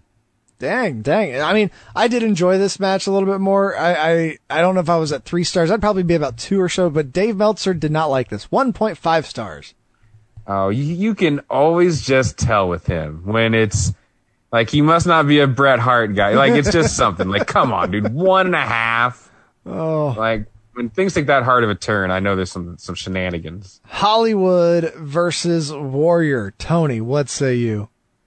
Listen, I'm I'm not gonna be over dramatic here and do something silly. I'm just gonna give this zero stars and say it is not worth your time. I mean, if you want to be over dramatic, you got to go to Dave Meltzer, who went minus five stars. Did he do the minus Yes. five on that one? All right. That yeah. is a minus five from Dave Meltzer. He hates this match. I mean, listen, there's nothing good about this match. It's hard to go minus five. though. you know what I mean? Yeah. Like they they didn't do anything wrong necessarily. Like, is it Jenna Maraska bad, or is it right, just right. you know Hollywood on. Hogan fucking around bad? Yeah. Final match: Goldberg, Diamond Dallas Page. What did you give it? I was really high on this match. Liked it a whole hell of a lot. Maybe the best match of either man's.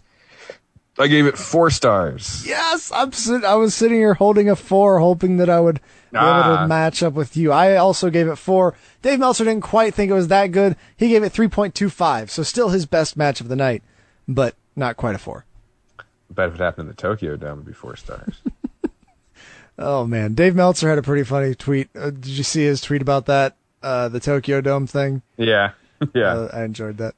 Um, So on the show on the Wikipedia, there's a lot of like response segment, and so I thought I would read some of this stuff here. Apparently, this card is infamous for featuring the uh, match that we just have recently talked about with Ultimate Warrior and Hulk Hogan. Um, Wade Keller of Pro Wrestling Torch gave the bout his lowest dud rating. He lamented the poor in-ring action, the lack of crowd response, and declared that Hogan and Warrior don't have it anymore. Uh, Wrestling Observer newsletter editor Dave Meltzer awarded it a minimum score of minus five stars out of five, the single lowest ever for a WCW match. And readers of the publication voted it the worst match of the year. Readers of Professional Wrestling Magazine Power Slam cast the exact same vote, worst match of the year. Editor Finn Martin later called it one of the worst matches that was ever held. The Standard Times dubbed it the worst match of the decade. Uh, then WCW announcer Gene Okerlund described the contest as a disaster, comparing it the WrestleMania 6 and Halloween Havoc 1998 bouts. Warrior stated, "It's weird that my best match ever was with Hogan, and at the same time my worst match ever was with Hogan." Hogan felt the contest was ruined by his botching of a spot that he himself devised, in which he was supposed to throw fire at the Warrior. Hogan instead lit the flash paper in his own face, burnt his mustache and eyebrows. This led to an improvised ending with Hogan's nephew Horace, where he hit Warrior with Sports Illustrated writer Luke Winkle called the most unsatisfying chair shot in history. Winkle also observed a lack of cooperation between the two combatants who did not get along personally, and slammed the contest as a passive aggressive wank fest. Hogan unequivocally said of the censured bout, it was my fault. Uh, former WCW president Eric Bischoff conceded critical opinion that Hogan vs. Warrior 2 was one of the worst matches in history. He admitted that it pretty much stunk up the joint.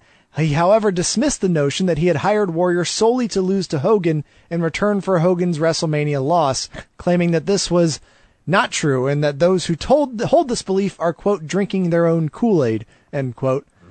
Very Bischoff thing to say. It is. It is. Wrestle crap journalist Art O'Donnell and Finn Martin of Power Slam disputed Bischoff's claims, the latter writing that WCW hired Warrior at great expense in May of 1998, specifically to massage the Hogan ego.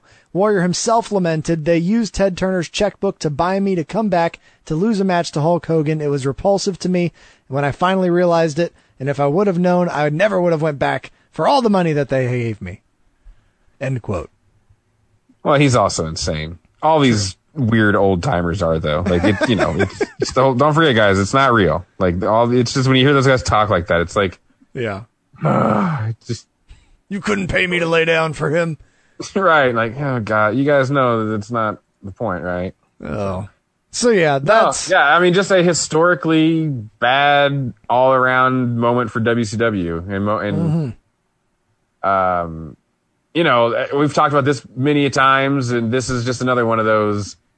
You can point at this night as the nail in the coffin, or the Yeah. beginning of the end. You know, where it's, you know, you, you can go back as far as Starcade '97 when they botched the Hogan Sting thing, and you know, it's the thing they'd built so well, and then they kind of tore it down, and then Yeah. so they stumble into Goldberg and they manage another solid year, and then they screw that up by the end of '98. So it's just all bad. And you do all this bending over backwards, and you do all this, you know, bending the will, bending to the will of your top paid performers, and then guess what? When the waters get rocky, they're all gone.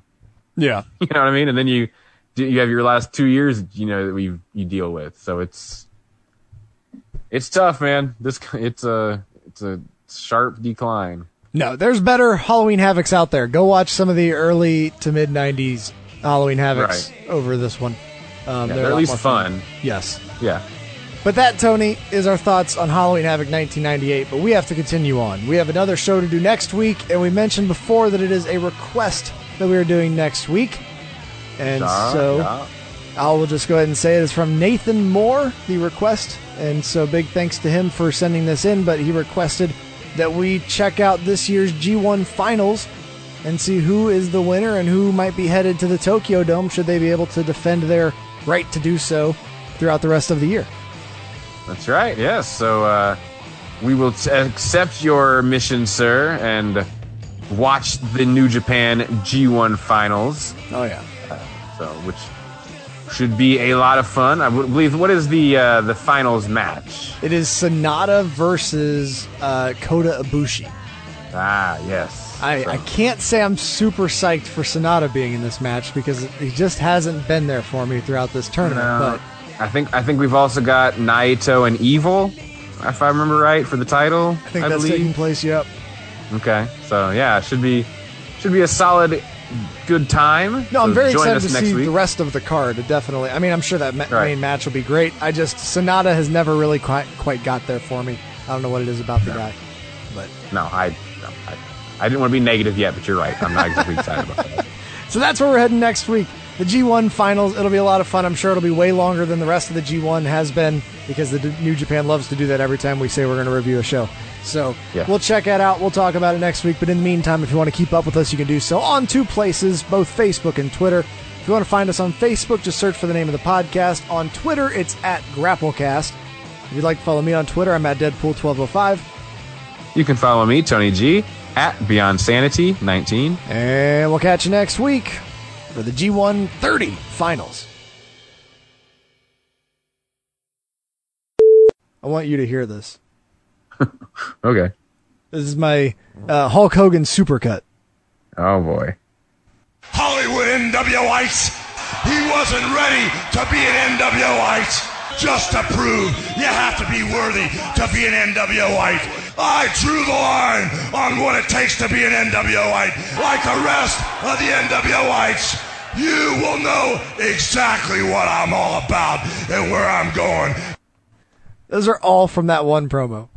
Good lord, man! Like, what is he even getting on about? It's uh, ridiculous. It's such a terrible name. NWOites? That was what you Ugh. came up with? Like that's He's that's where I'm just in. that's totally where I understand where like Sting, Kevin Nash, and Scott Hall are like, we're gonna distance ourselves from this and make a whole new group. exactly. You're not cool at all.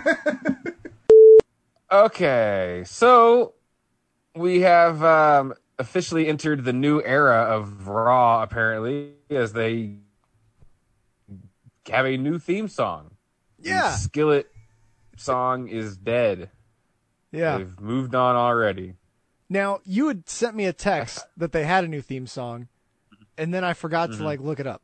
So Right. I'm curious. I mean, it's is it is it similar to the Skillet song? Is it as plotting as the Skillet song was? Because I got used to the uh, Skillet song at 1.5, and now every time I listen to it regular, I can't handle it. I think it's like a hip hop ish song. I can't remember Oh, okay. exactly. Like it was, yeah, no, it definitely wasn't just like another kind of skillet like song. At least not yet. Yeah. You know, not that they won't go And back they to didn't. that at some point. They didn't go full classic rock like they did with the uh, the SmackDown side. no, not quite. They didn't go. No, that one still. I was honestly, I think people just aren't paying enough attention to care when they revealed the new SmackDown Open and Seth Rollins replaced Kofi Kingston as like the giant person like Mhm. walking on the screen. I was like, oh god. I was like the internet's gonna be so mad that Seth Rollins is in that spot now. Probably, probably. But I I actually didn't see much of it. I'm sure it was out there though. But as soon as I saw that, I was like, oh, you had to pick Rollins. You I did- just had to pick Rollins. See, the only thing I even saw about the SmackDown intro theme was, um, I believe Sami Zayn's tweet, just about how he was just like the the entirety of the WWE lives to disrespect me is what he posted. Yes, poor Sami somehow, some way. Um, but yeah, I only I only go back to Raw because there were developments uh, that didn't really have any follow up on the pay per view aside from more just burying of retribution. Oh, but um, we actually opened the show with Alexa Bliss in the ring, who introduced the Fiend. So this is the you know the big oh man, it's the debut of the Fiend on Raw. Yeah. And uh, wouldn't you know, here comes Retribution. but this is the new Retribution. Um, and the lights go out, they come back on, the Fiend has disappeared. And so here comes Hurt Business. So whatever. So, you know, a little trickery there. No big deal. Hurt Business then beats Retribution in an eight man tag. And then and then after the tag team match, the Fiend lights thing happens, and the lights go out, and they come back on, and the Fiend standing on the apron with the rest of Retribution like he's a part of the tag team match. and then he destroys all of the members of Retribution single handedly. Goodness. I don't understand this. I don't I don't get like they would have been better off just completely ignoring it that week that they had to have like all of them go home because of COVID issues. They would have been better off just dropping it then and dealing with the fallout Yep. of people being upset about them yet again dropping another storyline than they would have Yep. been doing this where they're going to just ground it into powder on the ground and make sure that we all don't care at all about it before they finally get rid of it. Yeah. I mean, it's just, and then it would go on later in the night. You'd get a, a promo from Ali, which I just didn't think was didn't help. You know, it says we have no idea how much chaos that he can create, and all he needs is a laptop. And then in like one of the most like blatant, like covering our ass, bad writing moments, he's like, "Oh, and I was the SmackDown hacker," and it's like, "Oh, yeah." We all kind of assumed so much, so. Yeah. Uh, but yeah, he keeps talking about all the plotting and the backstabbing, and that they're gonna, you know, reveal the world for what for people what they've. I don't know all this shit where it's like this is just bad. and then at the pay per view, just while we're on the topic of retribution here, Yeah. at the pay per view on the pre show, Mustafa Ali told MVP he challenged him to a one on one match. He could pick any member of Retribution to fight any member of Hurt Business, which is like, why would MVP even do that? Yeah. Like, Yeah, just don't have that match. but he does, MVP does, and he picks Bobby Lashley to put his U.S. title on the line against Slapjack. so the most like generic one of the bunch Yeah. is gonna get a, you know, a U.S. title shot. I mean, it wasn't a squash match, but it wasn't really all that close. Okay. And then Bobby Lashley made him tap out to the full Nelson. Oh goodness. And then Retribution, and then Retribution attacked, and Bobby Lashley beat them all up single handedly. So they got beat up twice on this show, Yeah. like single No, handedly. no, no. That's at the pay per view. Oh, that the was Bobby pay-per-view. Lashley Gotcha, stuff was gotcha, at the gotcha. pay per view. Okay, okay. The Fiend stuff was on Raw. The Fiend wasn't at the pay per view. Oh my goodness. So I just can't even at this point. Like I Poor don't know. Mustafa Ali, man, way to get like attached to this. Literally, like the week they give up on it. Yeah. But yeah, but then you also have this the dynamic where the Hurt Business are supposed to be baby faces, right? It seems like they're baby faces in this whole thing. But then they're doing things like being mean to Titus O'Neil. like he asked if he could be a part of Hurt Business. It was actually really sad. Uh, he he wanted to be a part of things, and they just said no, and then they beat him up. That's why he should take lessons from MJF. You don't you don't just ask to be a part of something because then they can turn you down. you have to make it very, you know, will I, won't I, sort of a thing. I, I, yeah, you're not wrong about that. Um, we had a Firefly Funhouse because now it's on Raw. Um, he's gonna be a better friend to Ramblin' Rabbit. Uh, you know, mon- then we get a montage of him killing the rabbit. Um, but Alexa Bliss joins the show as well and says the fun is just getting started in a very over the top, happy way. So I mean, where what are you, where are you with the Fiend and Alexa Bliss as like a pair now moving forward? I mean, I think it's awesome. Like, I think if they play their cards right, they got something really special there. Yeah, well, that's you good. know, you got you gotta, you know, but it like so many other things. It's, it's a delicate balance though of how yeah because they they need to reign. You know what I mean? Like it's it. You have your, you know, you have your king and queen uh, if you if you want of, you know, the show. You know, they're reigning over Raw. They and they need to dominate. You know, and so we'll see if But that then the question is then, allowed to happen. The question then becomes, how do you keep him away from the title? Right. Well, that's the thing. I don't know. like you have to have there has to be higher stakes. You have Yeah. to find something bigger than the title or, you know, he just wins the title. That's also I don't think, you know, something that's that's necessarily off the table, No. especially with what happened at the pay-per-view. So, I mean, It just seems like with the way that the smack it didn't. It, it- I get the sense from various you know listenings here and there that it doesn't seem like the company was super happy with his last title run as far as being the champion, and it didn't seem like that character worked well as a champion. And so, like you said, I think that they'd be better off to find bigger stakes to to go ahead and have him be after instead of just being the top guy. You know. Yeah, and I mean the champion thing. I don't know. Like people was like, oh, you know, it doesn't need the belt. It's like it doesn't need the belt, but it's a nice like chip as like a sign of dominance too. You know, like That's true. maybe don't put him in a feud where he's fighting Braun Strowman in a fucking swamp. That also would probably go a long Yeah. way in making it not seem so ridiculous. That's and true. don't do and don't do the Bray Wyatt shit. That's the other thing that they like love to do. Is oh he's defending the title as Bray Wyatt this week. It's like what? Yeah. No, you you know. So yeah, it's like he's the he needs to be the fiend. But I can see so that. anyway, yeah.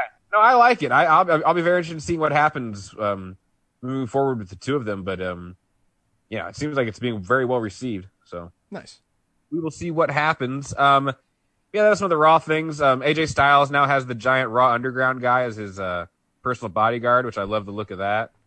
I don't know if you saw any of that, but I mean, it's better than guarding that door from no one since you're just allowed to go in anyways. that's right. So, but it feels like I thought I saw something too that like this is. I think this like might be the beginning of a pretty big AJ Styles push. So, Oh, okay. which I'm always here for and happy to see. Oh, I'm totally here for a big AJ Styles push. I just wish they would stop forcing you to watch it on television when it comes to the pay per view thing. Like, I don't. Uh, hopefully, now that he's on Raw, that has been fixed. But I don't know. Was he? Was his? Did his match get moved to the to the the He was SmackDown not or the Raw? He was not at the pay-per-view. He fought Matt Riddle on Raw. That was Ugh, it. I don't get it. I don't either. No, he's the yeah he's the king of free TV for some reason. Mm-hmm. Um, non Hell in a Cell related things that happened on SmackDown. We had a KO show with Daniel Bryan. Uh, Bryan mentioned that he thinks the IC title should be defended every week. More on that later. You can imagine someone wasn't too happy. Um, and KO then tells Daniel Bryan that he wants to be partners and go for the tag team titles. You know, can you believe I've never been the tag team champion? KO said to Daniel Bryan. Bryan, of course, is hesitant, saying, you know, you've turned on all of your friends. Like there's not been one person that's worked out well with him. KO was like, ah, you know, no, don't think, don't, don't think about that. Like, don't, don't worry about that. Um, and then here comes Dolph Ziggler and Bobby Roode. Their disrespect, you know, typical Dolph Ziggler, awful shit. Um, they're upset about not being talked about. The Street Profits came out. Then Cesaro and Nakamura came out, and the eight men went chest to chest, and they had an eight man tag, and the good guys won. So, Yeah. and it's fun, fun stuff. You got some Daniel Bryan, Cesaro, good times. I love the. was it? Was this the moment that then would lead to the Fist Me Boys? Yes. Okay, because Yes. that's what I This- I saw that video of Daniel Bryan and I just couldn't help but like laugh. Like he makes me want to tune into SmackDown when I hear him going SmackDown's the Great. best. Like that makes me want to Oh. tune in because it's just he's so over the top and goofy. No, he's great. Uh, yeah, the stuff with him and KO celebrating with the Street Profits was awesome. That then led to Sami Zayn confronting Daniel Bryan and basically saying like didn't appreciate it too much about him speaking about the Intercontinental title like that. And as long as Sammy's the champion, he's going to do things his way, and he's not going to be defending the belt every week. So there you go. There you have it. Um, another interesting development on the SmackDown brand: Shorty G is no more. I'm actually all still a little confused by all this. Um, he's upset he wasn't drafted to either Raw or SmackDown, and he called out Lars. Lars beat him, of course. Um, and then after the match, he got a microphone. And he said, "I quit." Backstage, Adam Pearce, the king of Raw and SmackDown, um, asks Chad if he, "Are you? Did you actually quit?" He says, "No, I'm done being Shorty G. He's done being a punching bag." He says people can't achieve everything they want. That's crap. You know, the only only people that can achieve everything they want in life are Olympians and champions like me and uh, Chad Gable. So I guess he's back to being Chad Gable and he's a heel. So, I'm I mean, it wasn't bad. It was just like, what was the fucking point of all that other crap then? That's so that's the thing is like it can be fine as long as they've got an idea of what they're doing with him. But when they changed him to Shorty G, they didn't have an idea what they were doing with him. So I don't necessarily have confidence they do this time either. No, I don't either. Um, quite an interesting episode of NXT this week as well. Um, some happenings, some developments. The new thing on NXT that I'm sure makes some people happy out there, although they'd rather probably not see him at all, is the Dream just gets beat up every week. And like brutally beaten up by just different people. It seems to be groups of people. But for I just feel like every week there's a segment of the Dream being beaten to the point where he screams like actually a little bit over the top. So But anyway, Now, this week was yeah. this is building towards a storyline, or is this just Triple H using his own way of that he was punished for the curtain call as how he's going to punish the Dream for his issues Right. online. He's gonna have a hog fin match with Cameron Grimes in coming weeks, probably. Um, no, I don't know, but yeah, this week it was Tommaso Ciampa beating him up. Um, the triple threat match opened the show was really good, actually. Kushida actually got the victory over Velveteen Dream and Tommaso Ciampa. Nice. So, Jeans Kushida with that edge of his has been on a tear lately. Uh, Ember Moon beat Jessi Kamea. Um, Ember Moon's kind of a werewolf. I thought that was gone, but then this week she was wearing the like the fur again. Yeah. But they got but they got rid of her spooky music, and so I'm kind of confused. And she's saying things like "Mama is gonna get her title," so that also kind of is a Okay. bit of a character turn from Yeah. the howling lady. So, I don't know. She's. I feel like she's in a little bit of a transition right now, and they, you know, maybe needs to figure out what she's doing exactly. But uh, either way, Dakota Kai attacked her after the match, and that was good stuff. So Nice. um, NXT Undisputed Era is supposed to be getting un- uh, NXT Tag Team title shot tonight, but we see Bobby Fish has been taken out backstage by an unknown assailant. So, oh no, what's happening? Um, we had another guy who I think very clearly has been getting, uh, I don't know, handled in at least their way, whether that's the way people want him to be handled. Austin Theory lost to Bronson Reed twice on this episode of NXT. Uh, Bronson Reed beat Austin Theory. He didn't get on the mic and said he is the future of the WWE, and he's done more. He's 23 years old, and he's done more in a year than Bronson Reed's done in his 15 years. And he tells him to get back in the ring. So Bronson Reed gets back in the ring and beat Austin Theory again. And All right. That was the end of that. Then we see Austin Theory leaving the building, and he said he quits. So it's just a week of people quitting. Everyone's just losing matches and quitting. The Xia Li stuff I've kind of brought it up. I don't know what the hell's going on with this, but that Boa guy has been hanging around, handing her letters, and she's desperately needs matches and needs to win. It She's still like. getting the letters though, but they haven't revealed what's in the letters. Is that the case? Eh, nothing that I've seen. So uh, this week, Kacy Catanzaro is doing an interview. Uh, Xia Li interrupted her and challenged her and says, "This is the biggest match of her career, and she has to win." And it's like, okay, I mean, it's Kacy Catanzaro, but Kacy's not really a high stature competitor, but okay. it seems like she just has to win anything, just beat anything. ah, Uh, Legado del Fantasma defeated Swerve, Ashante the Adonis, and Jake Atlas in a six man tag. That was really good stuff. Uh, Joaquin Wilde actually got the v- victory for Legado del Fantasma after uh, Santos Escobar had kind of, uh, you know, almost lost it for his team. So the, the leader looking a little bit weak there. now what Um, this faction name again? Because you keep saying it very quickly. Legado del Fantasma? Okay. Because for So- for a long time I thought that, that was just the dude's like mask name, and then when he took the mask off, he revealed his real name, and then we were just continuing to call them by both. it's very confusing. No, I, yeah, no, it's all very confusing. Um, but yeah, no, solid stuff there. Cruiserweight division in decent hands. We go to the Gargano house for what's been a one of the highlights of NXT in week, the recent weeks, uh, and they've built a mock spin the wheel, make the deal that they were practicing, practicing on. spinning. yeah, and uh, Johnny spins first, and it lands on buried alive, and he's like, "Yeah, see, this wheel wants me to die." He hates wheels. That's his new thing too. Like, you know, I hate wheels. Like he he hates wheels. Um, he lands on buried alive, and freaks out. Candice landed on like a trick or treat street fight, and she's like, "I'm okay with that. I'm undefeated in street fights in NXT." And then Johnny's like, "All right, I'm gonna try and spin again." And this time he landed on a casket match, and freaked out again about how the wheel wants him dead. So nice. and he's not happy about any of this. So that was that. Um, Roderick Strong also has been taken down.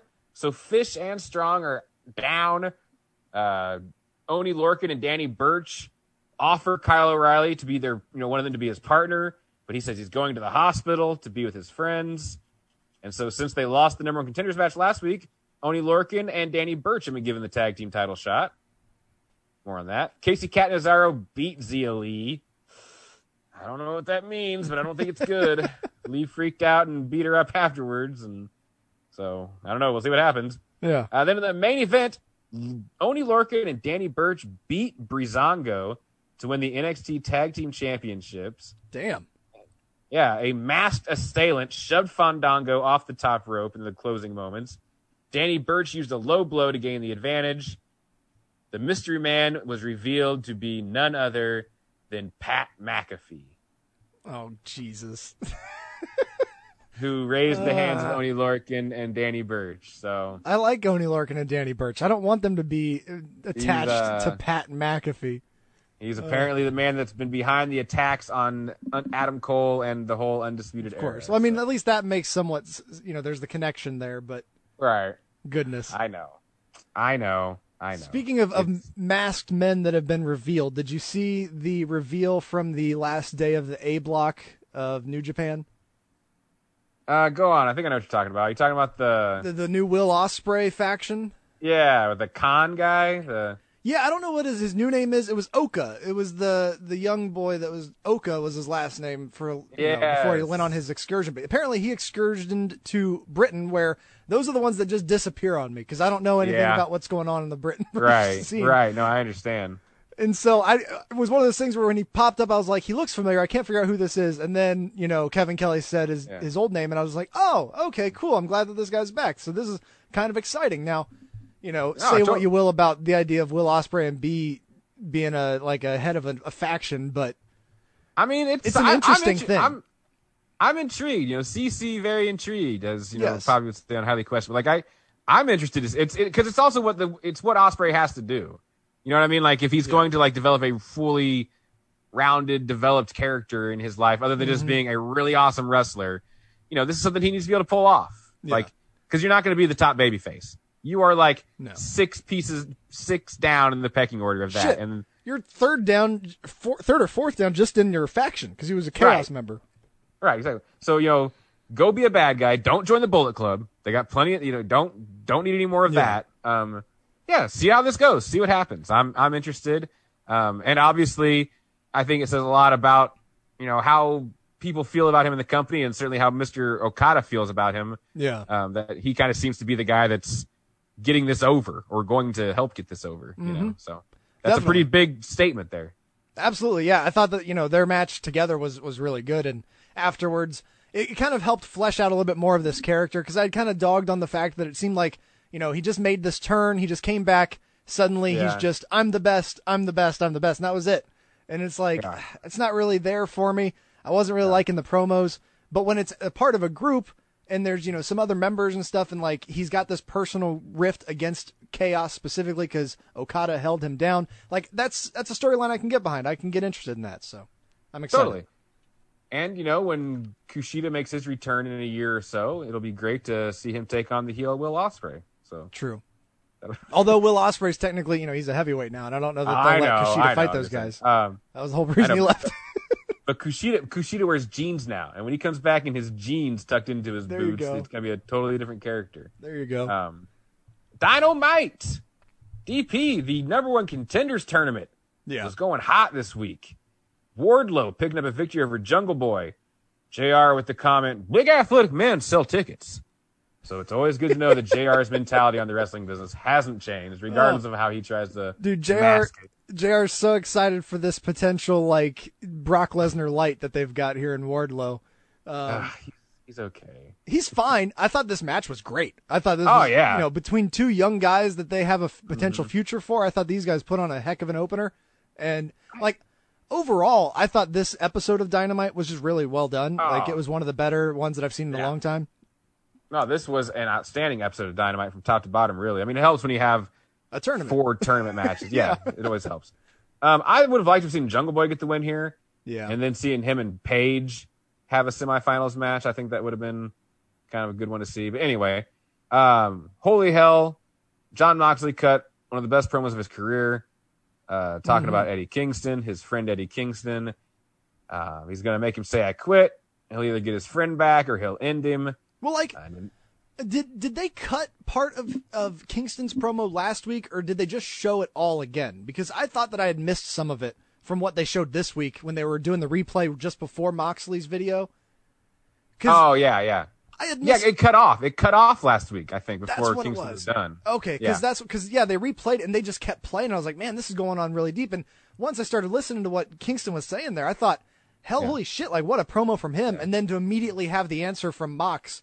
Like you said, these Yeah. two are some of the best talkers Well- at the top of their game right now. Yeah. Well, Kingston had the response later in this show. Like Yeah. Moxley does this, and then Kingston Well, talks I'm later. talking. I'm talking about the video that starts Mox's video. Yeah, yeah. From Kingston from last week. I because Right. his promo last week.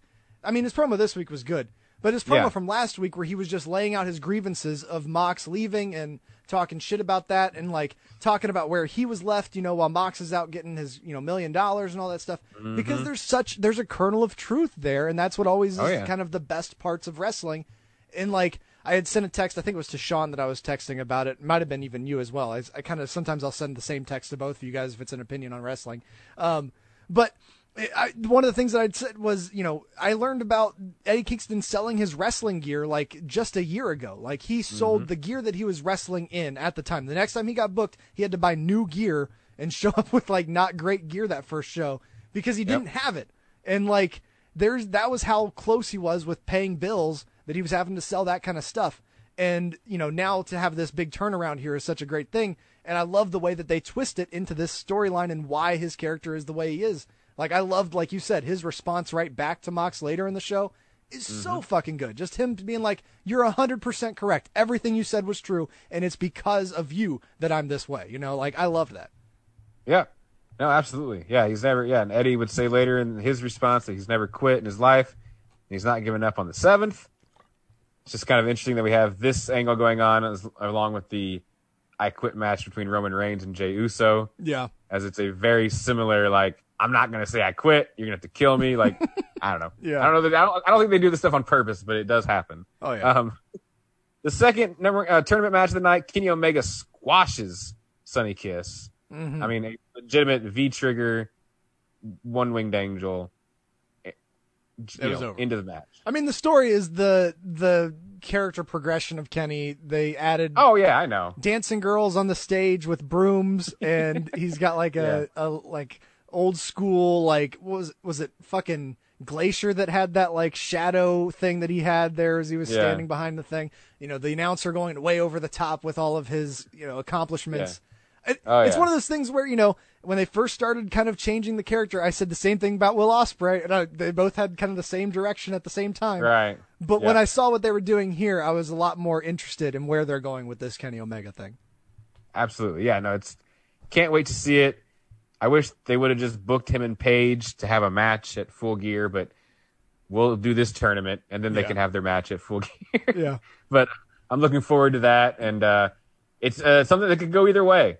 You know, it really could go either way. Like Mm-hmm. Kenny can lose and just further descend into madness. Yeah. You know, it can be another almost there moment for Page and now back to the drawing board for his character. So it's a, an important match. We'll see what happens. And they could throw us a curveball, but I doubt it. Um, we get an interview with Orange Cassidy, who talked about his draw last week and did the Belichick, which I hate the Patriots too much to laugh at Bill Belichick jokes. So I did like the. I saw someone put a picture together of just like Orange Cassidy and Bill Belichick's, uh, you know, body, Yeah. which was entertaining. yeah, he gave the uh, we're on to Cincinnati, and then Schiavone said we'll be in Jacksonville next week. And he just said whatever. um, and then Cody with the getting out of his car interview that this guy just watches the WCW stuff on the network and then just comes to work and says, "Hey guys, I'm gonna drive with my car and we're gonna do the out in the parking lot interview thing like my dad used to do." Yeah. I'm curious, like, as I, I, that is completely vanished from my memory of this show. I completely forgot that that even took place. It was it was brief. He just did the he did the politician thing. 'Cause that's the thing about the Cody character. Is this what Cody thinks a good person acts like, or is this Cody playing the politician, Yeah. over the top, swarmy good guy character? Who knows? You know, it's tough, right. It's tough to say because when you think you start to figure it out, I think he just changes his mind. Like you, you Yeah. may have been right, and then he changed his mind. So, uh, anyways, he's you know, of course, AEW wants a rematch, and he still has the champion advantage. So, looking forward to that. Fun stuff. Uh, Rey Fenix, Rey Fenix beat Pentagon Mm-hmm. in a, uh, the tournament match. Kingston on commentary, good stuff.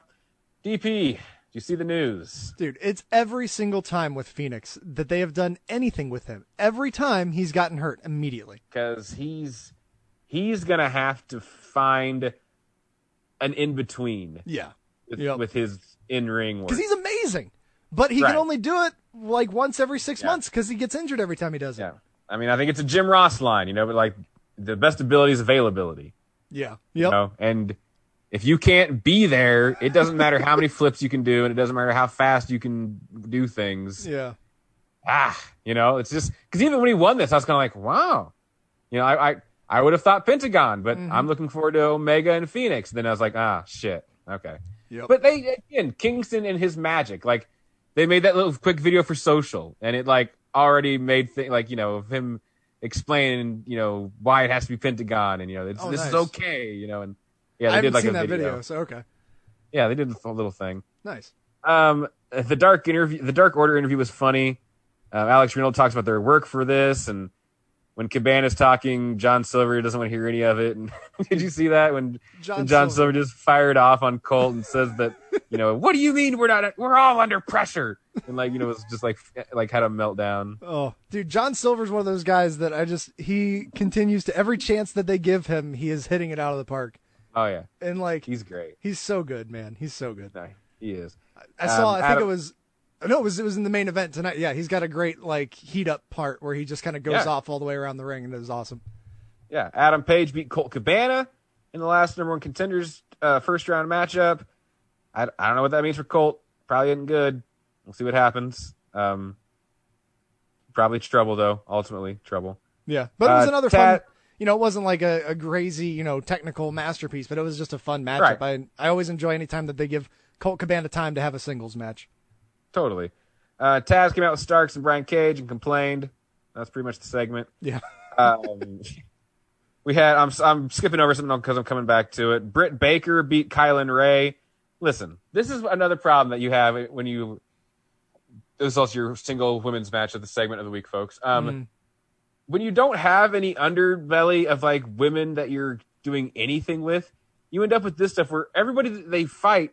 This Kylan Ray girl was 0 and 11 in 2020. Yeah, she just lost to fucking uh, what's her name, Brandi on Dark, Right. like Right. the day Which- before. Right, which well, you know, because Brandi's got to get that singles record up there so for her for her future title shot. Yeah.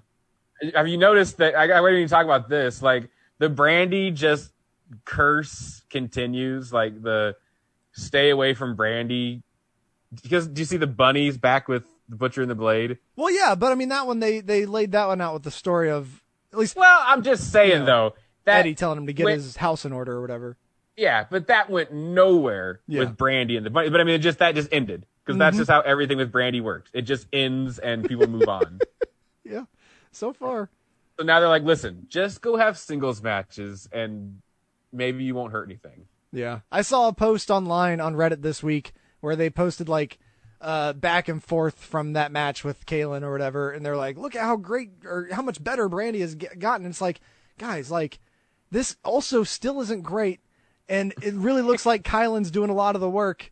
And like the big thing that like I saw one person point out, and it was the exact comment that I was going to post if they hadn't already said it, um, was the fact that like when you watch it, when you watch her move around the ring, she's still got the arms out to the side in like T position, and she's still got the awkward steps in between everything. And it's like that's the biggest thing. You can't be smooth in the ring until you get rid of that. No, and like she's almost fallen into just like a managerial role a couple times, and I've thought that she's been like okay at that. I yeah. I, I like when she the role that she was in with Cody just being the Miss Elizabeth to Cody's Right. character I thought was such a great package but they just clearly never she just did not want to do that apparently and they were No, just like and I get it. I can already hear some people screaming out there about how she deserves better. But it's like she can deserve the world, but if people aren't entertained by it and they don't want to watch it, it's not good for her or anybody else involved. yeah You know, Yep. nobody cares about the Nightmare Collective. And it's hard to it's hard to you know because you know maybe she wants to be the DDP of the women's evolution but like she's up there in age at this point like not that she's old but to be starting to learn Right. wrestling like this is a little bit late to be doing that No, you're not wrong about that. Either. Yeah, learning on the anyway.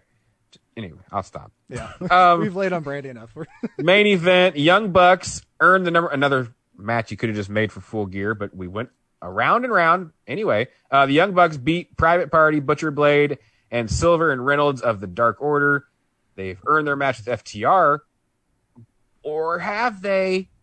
Post match, I loved this post match. Tully in disguise, completely unnecessary. Oh, I loved that the announcers tried to act like they couldn't figure out who this was right away. It's like, guys, they have a manager. Of course, there's we know who this is. Like I was like, what are we doing? What?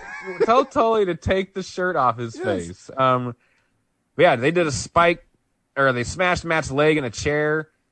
I don't know. What do you think? Is it? Are we? Is this going to be an excuse? Are we not going to get this match? You think? I mean, I, I honestly, when they announced that this were they were doing a four way for this thing, I thought that they should have swerved away from the Bucks just winning the number one contendership because Right. it didn't make a whole lot of sense to make. well, I this match thought with I thought Butcher and been. Blade wouldn't have been bad just because Yeah. Kingston. It's a big night for Kingston and his Mhm. group. I thought that would make sense, but Yeah, I, to- I was totally kind of expecting a left field turn here, where we would get Right. somebody else in the match, and then later on we'd continue with this story. But yeah, like you said, they won, and then they did this thing that I have. I now, I, yeah, I have no idea. This seems like it's, you know, you set up a perfect reason to have that, or maybe it's just a reason to then have him. You know, they'll have Matt be limping the whole match, sort of a thing. Like he'll work it like his Ah, back, like an with New Japan. excuse. Yeah, like just be Like the it- excuse to why they lose, sort of a thing. like they had a match, but it was not. I wasn't hundred percent. Yeah, you Right. So yeah, we'll see. Um, it's also a weird thing to do to the you know obviously FTR have been heels and they have been heels and you know they but the Bucks have been like obnoxious over the top heels and to Right. then have them be the sympathy spot here at the end is kind of weird. Right. Like, what was the point of the heel turn? If you're like, oh shit, we better make a let's make a hard turn back towards babyface and go in as the sympathetic characters in this match. Like, okay, like Yeah. Is that just how you guys handle things? You just get kind of pissy when you don't get your way, and then once you get your way, everything you're back to being nice guys. Yep. So, We're done paying fines now. yep. Um, but yeah, I left it to talk about last year in our current wrestling, and that's the dinner debonair. Oh yeah.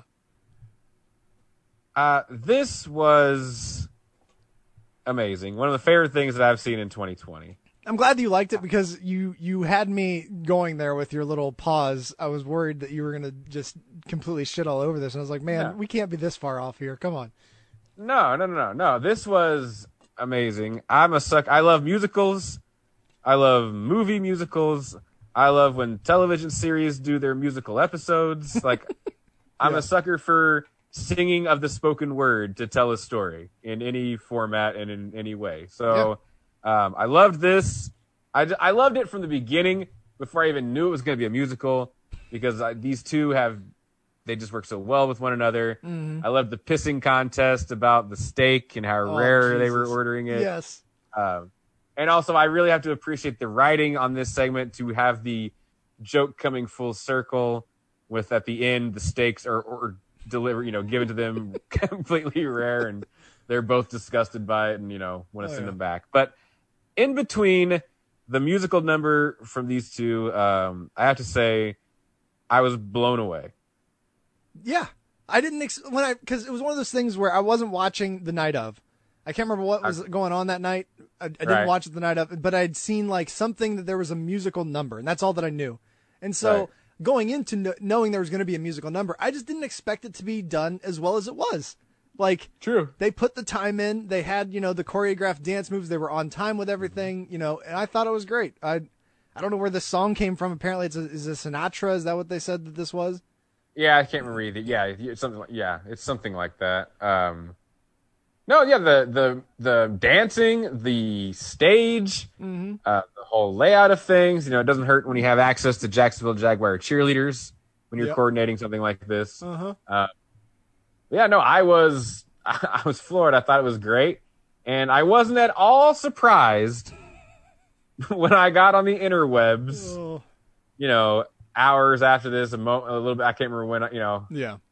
and I saw the response, and it was exactly how you would expect the response to go for something like this. You either loved it or you hated it Yeah. and there's no in between. And something that I just want to propose to wrestling fans is sometimes that's just okay. And that's just how it's going to be. Mhm. Like we spend so much time I'm not saying I'm not saying people that defend sexual predators or people that are flat out mean-spirited or hate you know, but if you don't like a musical number in the middle of your wrestling show, that's okay. And it's okay that they don't like it. And it's okay that you really like it. And you, you know what I mean? Like, Yeah. and it's okay to wish that everybody liked things the way you like things. But Yeah. we would all be a lot happier as fans, I think, if we just maybe didn't go blue in the face trying to convince everybody Yes. to feel exactly the way we feel about things. Because that's what it, it felt like. It was a lot of people being like, "Oh, if this happened in WWE, you'd be shitting on it." It's like, well, if they did it this well in WWE, I still wouldn't be shitting on it. I'd be really enjoying it. But like, you know, there were times that Right. Chris Jericho got to do things like this in WWE, and it was good. I enjoyed the fellowship, you know, the friendship celebration. Like that was one of the best things they did on television that year. But Absolutely. like you said, we're saying there with like the, you know, like what you like, don't like what you don't like. It's Right. It's it, it's just like Vince Averill says. It's a subjective art form. This is Oh, yeah. something that is you know going to be brought in by the viewer, and they're going to like what they like, and sometimes they won't like it, and it's okay. And it's it's great if you can explain why you don't like something or why you do like something, Sure. because that means that you've Right. put thought into it. But like you Mhm. said, you don't need to convince everyone else of that. The only thing that I'm really upset about, like convincing everyone else on, is just that Chuck Lorre sitcoms suck. But other than that, you're allowed to like what you like. Now listen here. All right. We're not going to go down that path. Why don't you just attack the guy that's created like the last three or four most successful sitcoms of all time while we're at it? Yeah, generally. yeah, but that yeah, no, it, it, it it's like you said it it was a lot of fun. I really Mhm. enjoyed it. I, I don't know that they should do this every week. It's something that you should do on special occasions. Right. These kind of interesting ideas, unique ideas. But Right. as a Well, way and- to to you know not have these guys have to be immediately in matches and that sort of a thing, I thought this was Mhm. great. Yeah. And next week we're getting a town hall. So we'll see how that, that means. Oh yeah, no. Every every week that they've you know laid out what they're going to do with these two next week, I've always been like, I don't know what that means, but at least so far they've done it well enough that I've you know I'm not necessarily poo pooing it already. Exactly. So yeah, but that was uh that was the week that was. Yes, and I would talk more about New Japan, but since we're reviewing a show, I'll just wait to my thoughts for the G1 on there. So Right on. There you go. all right. Sunday, Monday, Tuesday, Wednesday, Thursday, Thursday, Friday, Saturday, Sunday. That's right, Hulk. You can listen to the Golden Age of Grappling podcast any day of the week, but if you're looking for new episodes, you can check out our website, goldenagepodcast.com, or look for us on iTunes. New episodes releasing every. No! Shut up, you fat, bald-headed little oaf! Friday, Saturday, Sunday comes again.